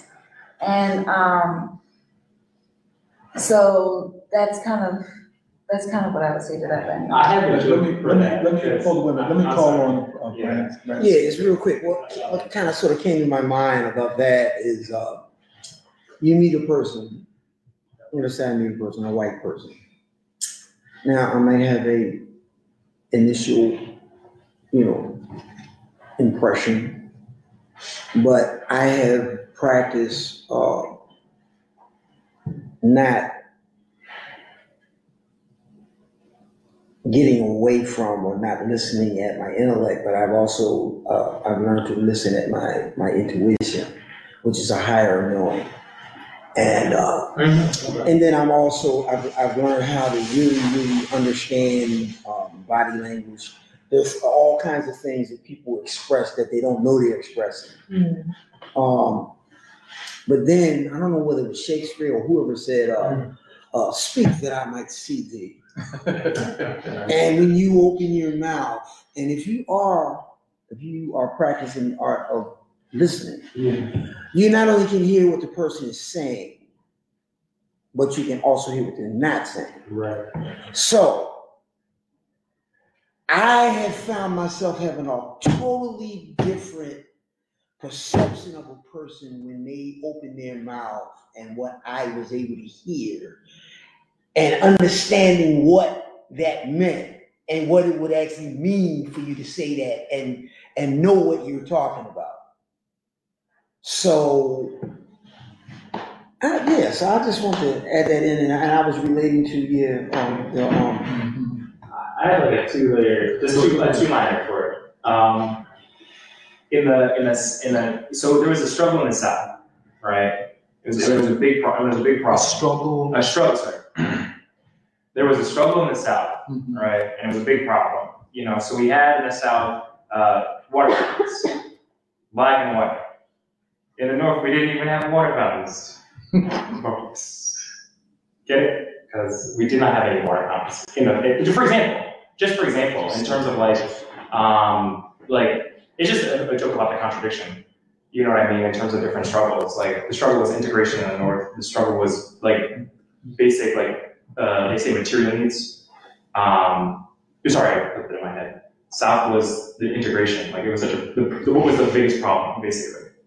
And then after that, the, or and then the biggest problem sometimes in the in the North was you know getting to that point uh, where there's state control. You know what I mean? Um, there was deep state, and that's what we learned in Black Reconstruction. There's deep state regulation as to let- let's say labor period. You know, okay, well, and then there was black codes, and then then Jim Crow. That's how that evolved, developed. They say. Um, but then in the North, there was just straight industrial um, dictatorship. Uh, I would say because you know it was, it was factory work, uh, you know, factory, factory, factory, and you know, if you didn't have work in the north, it was a death sentence. That's why they were trying when they started riding rails, and you know, that's something just to look at, you know, in terms of you know how, how you tell history. You know, it's like kind of, you have to do a full history to kind of get to the get to the point or get to that. Okay, so where are we? You know what I mean? Um, but I think that This is interesting, because you know Baldwin did not know the South until he came back. Until That's he right. came back after, That's right. And it was the March in Washington. You see, you see, you can see it. you are I But see you my know, this is very interesting what you're saying. Literally, uh, two societies in a lot of ways in one nation. Another country. The two years. That's the tale of two absolutely, absolutely, You absolutely, absolutely. Yeah, yeah, there was the This Charles. is so much movement. Yeah, and it is. It is. It's a, another country. I mean, and that was just in the north. He wrote, um, uh, take, uh, uh, take man on the trains gone. He wrote that after. He wrote that during Huey's era. So that was like, or right, right at the rise, and then the death of Malcolm, and then ooh, whoa, we got mad. Whoa, you know, it's not. And that's when he wrote how you know how to cool it in '63. Like, let's calm down for a second because it's going to be a little bit challenging. Let's say. Um, and so I think that uh, it becomes ultimately uh, it becomes a thing where, well, you know, it, it, it, so let's take a set of breather and understand what certain next steps are in, in terms of things. Like let's kind of take a a second look around and see what's going on. what is going on. You know, sometimes you, you can't get that necessarily by yourself. You know what I mean? Um, so, but you gotta try your best because, well, not, not your, yourself, but, you know, like when you talk to you know what I mean? Um, but I think that, you know, I like, I, it's a nice one-liner, I think, because, um, I, I think, uh, just break it down a little bit. Um, because it does, it's, it's just, you know, we're outlaying the, the certain historical problem. And you can look and say, let's say we're at Vernon Park, or let's say we're at, um, uh, Clark Park, same thing you know, there isn't any, uh, no water. So you gotta go all the way back home, wherever that is. Then you have, and then when whoever is dealing with it, you see the problem then of gentrification easily, easily. Okay, so wherever home is, that's where they want you to kind of, you know, that's where, you know, in terms of economic segregation. Then you get to that, you know, question. And then that's, and then you're, you know, approaching that northern, the question of the northern problem. Yeah. You know what I mean? Mm-hmm. Because, and so that's why I don't like, like the confederation idea, because it would just turn into, you know, like Tsarist Russia, like it would, you know, it would, it would turn into pre, which is good for the, the good for the, um, person who wants to change, you know, co- co- completely change the, um, the, you know, the imperial nature of, of, of industry. But it gets to a thing where, you know, you have to take a step back and slow down because it's, you know, it's like, it's like in part two of Dark Princess. You know what I mean? You know, that anger, right? That anger is the same thing that there's, you know, because he was dealing with Garvey at the time. You know, the end of the NAACP movement. And it's like, uh, and I think that a lot of those people that Du Bois met with were YCL or like, in- or out at YCL at the time, which is a different thing because that's the generation basically after, um, like after Marx. You know what I mean? So it's like, and he, and, and that was the whole German ideology. I don't know what you're gonna have to tap in with me on, on this one, but but the, you know the whole you know the German ideology and then dealing with that that, the um let's say the the, the counter revolution. You know what I mean? Um, and that's why it became such a clear connection with uh, Black Reconstruction. As far as I, you know, I was, you know, when, when I was with, so when I was, you know, I guess I'm taking a break from Jay, reading. let me, let me call on Paul. Yeah. Very, very important points. I want to come back to. Go ahead. Well, I also wanted to build on the conversation and especially something that Serafina was saying. Um, and in relation to things that have motivated us to think of what we should read in Lotus. Where one thing is, you know, what like how Serafina is saying that Baldwin is not just Baldwin, Baldwin is also the tradition. And I guess this relates to the idea of the black totalitarian imaginary. You cannot fully, like, you cannot get all of Baldwin until and unless you also get a an understanding of that tradition that produces him. And that includes, like Serafina was saying, Du Bois and King and Robeson and Winston and all of that. And I think this is one of the biggest challenges, especially with young people at universities um, for the year of Baldwin because of the attack on this tradition. Has been it has been so vicious that even when people want to engage with these ideas, I, I agree that you can have a personal relationship with Baldwin because he has so much moral authority. He reveals to you your personal and moral imperative. But he's also universal. It's not just the personal, it's a personal path to the universal in some mm-hmm. ways. You know, through him, you, you're connected to the rest of the world. And I guess all of that depends on reading him the right way, mm-hmm. which is rooted in this, in the you know the moral authority of the black radical tradition. This is, I guess, one of the things that I find the most challenging in even thinking of what is, you know, in what like this thing that Serafina was saying. How do you know what order to go in? Like it, it sort of has to depend on where the room is at, like what the conversation is like, and so on. But that always seems to me one of the diff- like you know guiding principles in thinking about how you and the other thing i wanted to say is very related to the conversation we had all day today is baldwin's relation to america. Hmm. You know and how american he is and how even you know given all of the disappointments and the assassinations in the 60s and 70s he never gives up his faith and his hope in the capacity of the American people to ultimately transform themselves. And he even says, like in it's in all of his essays, I think he touches upon it, where he's talking about how America is in a unique position. It has this unique capacity to even completely do away with the color line and you Yeah. know become the last white nation. And it's only America who can do that, and America can lead the world in this transformation, which is which is freedom. It's it's liberty, uh, whatever you know, however, whatever you want to call it. That's where it starts. And so these, and for next year, this is going to be very important because this responsibility that he feels to the country and the people, and to the idea of achieving the American nation, he also puts on everybody who's reading what he has written through his essays and novels. When you read it, you're touched by that responsibility yourself. And I think it's going to be very significant next year uh, with the year of Baldwin. It's him throughout the city in high schools, um, obviously at Penn, but at other places also. But yeah, these are some of the things that we've been thinking about having started this already. Were you gonna say something about? Um, yeah, I mean, I feel like Michelle and Corbett did basically all of my thoughts, but I feel like part of it is that Baldwin on his terms means, like reading Baldwin on his own terms means that he offers categories, like actual categories of thinking. yeah. And I think what we're seeing is that those categories are very distinct from the other categories that are offered to young people, which is like, yeah, the lenses of identity politics or like um, catastrophe, like things like that. And instead, like you get very principled categories, which I think also matter and take on new life in these times. But the pedagogy aspect is really interesting because it's not just like, oh, we're like reading Baldwin to like figure out what themes or like what like words pop up a lot or like Yeah. to analyze language, but it's actually it's learning how to think because reality is such a big part of it. It's like establishing what is my relationship to reality and Mhm. how does that yeah lead you to actual responsibility. And I think it's just very big.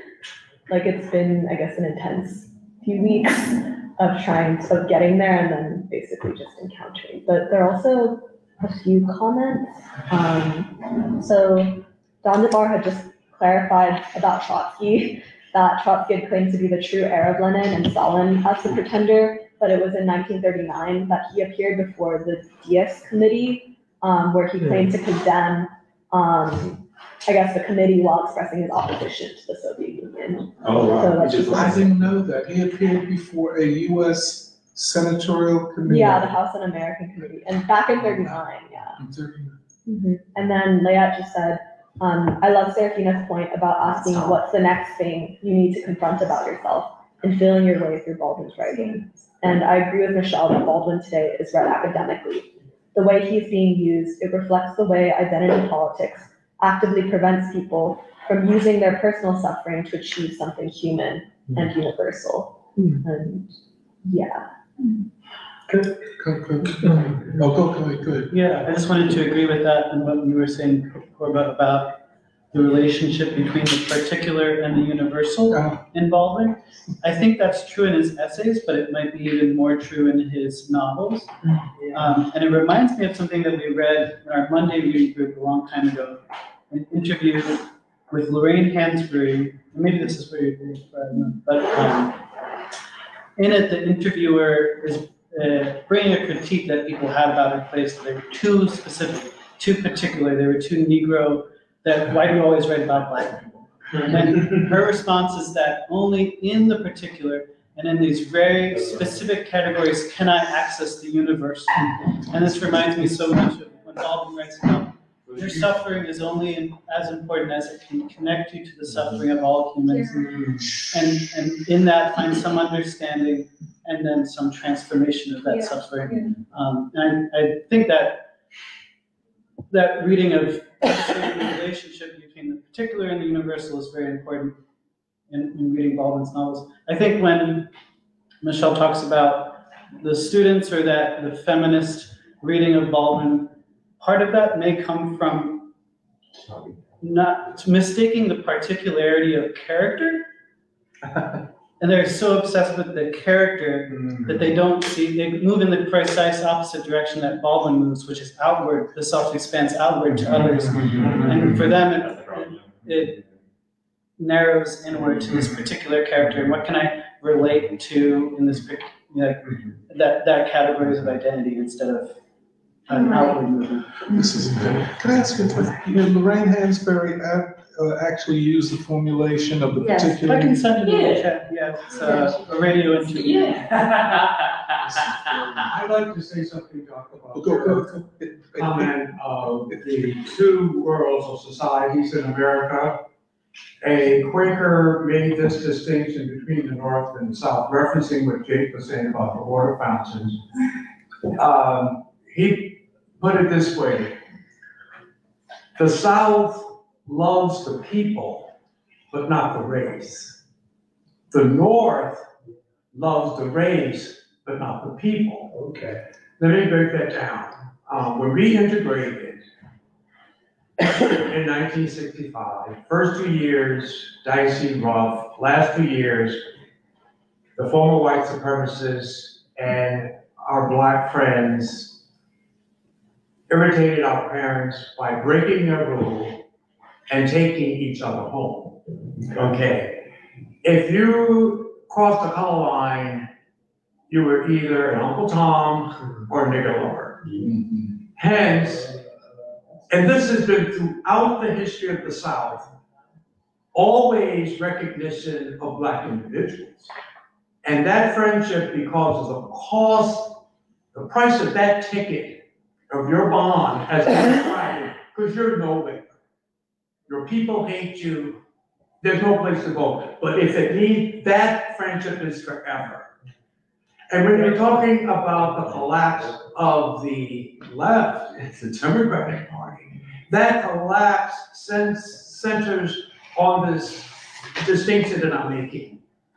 Leftists, Democrats, you know, you know, they like the race, they don't like white people. And that's very equivocal, ambivalent, the sort of, nah, nah, nah, nah, nah, nah, nah, nah. They won't join the labor movement, nah, nah, nah, you're a little bit too close to the person. Okay, to the people, but they'll work for an abstraction. Okay, a, an important book that came out a couple of years by Quakers, and amongst the white ruling class, Quakers are up there with the uh, imprimatur of the right wing. They, they have a special cachet, okay? A, a collaboration between a sister named Vanessa Julye and a, a white female Quaker of high standing wrote a book called Fit for Freedom, but Not for Friendship. And that captured the whole dilemma that Quakers are dealing with, with what this other Quaker had said about the paradox. That's, that's at the center of the left's crisis. They they haven't yet crossed over to loving the people. They love an abstraction. Okay. Which is why that platform is often one of policies. Hillary Clinton land from a resume. They are not projecting a vision of white and black life together as the good life. In the same sense that Make America Great Again is coded language for that life of those people. So, that's what they made, see, but that's the problem, that's why Baldwin was so central. The problem with the whole thing is that both sides, whatever y'all, y'all, y'all messed, excuse me, y'all messed up when y'all said sides. and the mess up That was the first ideological mistake. the inside, and Baldwin said this better, and he's really pointing to that problematic and that contradiction in the left and their attitudes toward the oppressed. Oh, someone's passed too. How do we end? I mean, I don't know. I mean, On that cliffhanger. I mean, this is, uh, well, it's, yeah. Well, this has been, as usual, very, very, uh, rich and exciting. Um, and it's so, so great to have Grady Lights back with, good to be with all of his wonderful insights. And, uh, remember the poem, the Baldwin poem, you read it? How could I forget that staggering wonder? Oh, yeah. I, I read that at the Christmas party before COVID. Uh, Doc just tapped me to read it, And he never- and, um, I became possessed by Baldwin's spirit. Oh, yeah. He did, because he never read the poem I before. never read the poem. never- And he read it like he knew Baldwin and, and had, knew the poem. It was, It, the spirit in the party that I got there, and in my rearview mirror- mirror was all of the free sessions. And you know how I go, I'm, I'm touched very deeply by the demographics of this group and the discussion. To see Asians and white and persons of color, because white, and my definition, when you're Asian, so I knew better, you could be white. But for you to be reading Baldwin and engaged with black thinkers, as the, this is in itself a sign of the time, and a disturbing sign for many people. No, it is a sign of. Oh, it is. You talk about the Quakers, we, you know, we're now among the uh, universe, universal, univer, uh, Unitarian Universalists.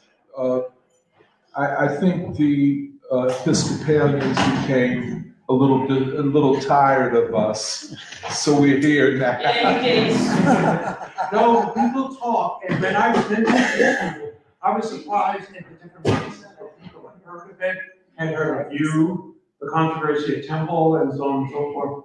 Yeah, so, but wh- afterwards, you and I are gonna talk about how you see the free school now as opposed to when you left. I know it's a revelation, especially you girl surfing. Serafina sort of summed it up for me. Um, I thought there was a level of ideological purism that the free school might have been a part of because of the group that you said just didn't get it right. And I know what you just, the theme for this email, for this session, and what Serafina was saying about how Baldwin is at the gate for engaging and for being from the ground up, I don't think I could say that. That there's this purism, because everything that was said here is about, well, Serafina said it, that's it, I'll write it down and cite you. Uh, for something to be personal, which is, doesn't mean that it's individual and you're sidestepping responsibility to the collective, so I would say that has changed. Well, uh, I'll turn it back over to my worthy colleague Jeremiah. nothing else to add. Um, just, uh, thanks to everyone for participating today, both in person, on the live stream. We had one last comment from, uh, Layat Betra, who said, um, deeply grateful for all the contributors to, um, I think Vishwabandhu and bringing the revolutionary philosophy of Tilak and Iqbal to bear upon world humanity's current historical juncture. Um, so yeah, thanks to Layad and everyone who commented today. Um, but yeah, we'll see you next week. Bye.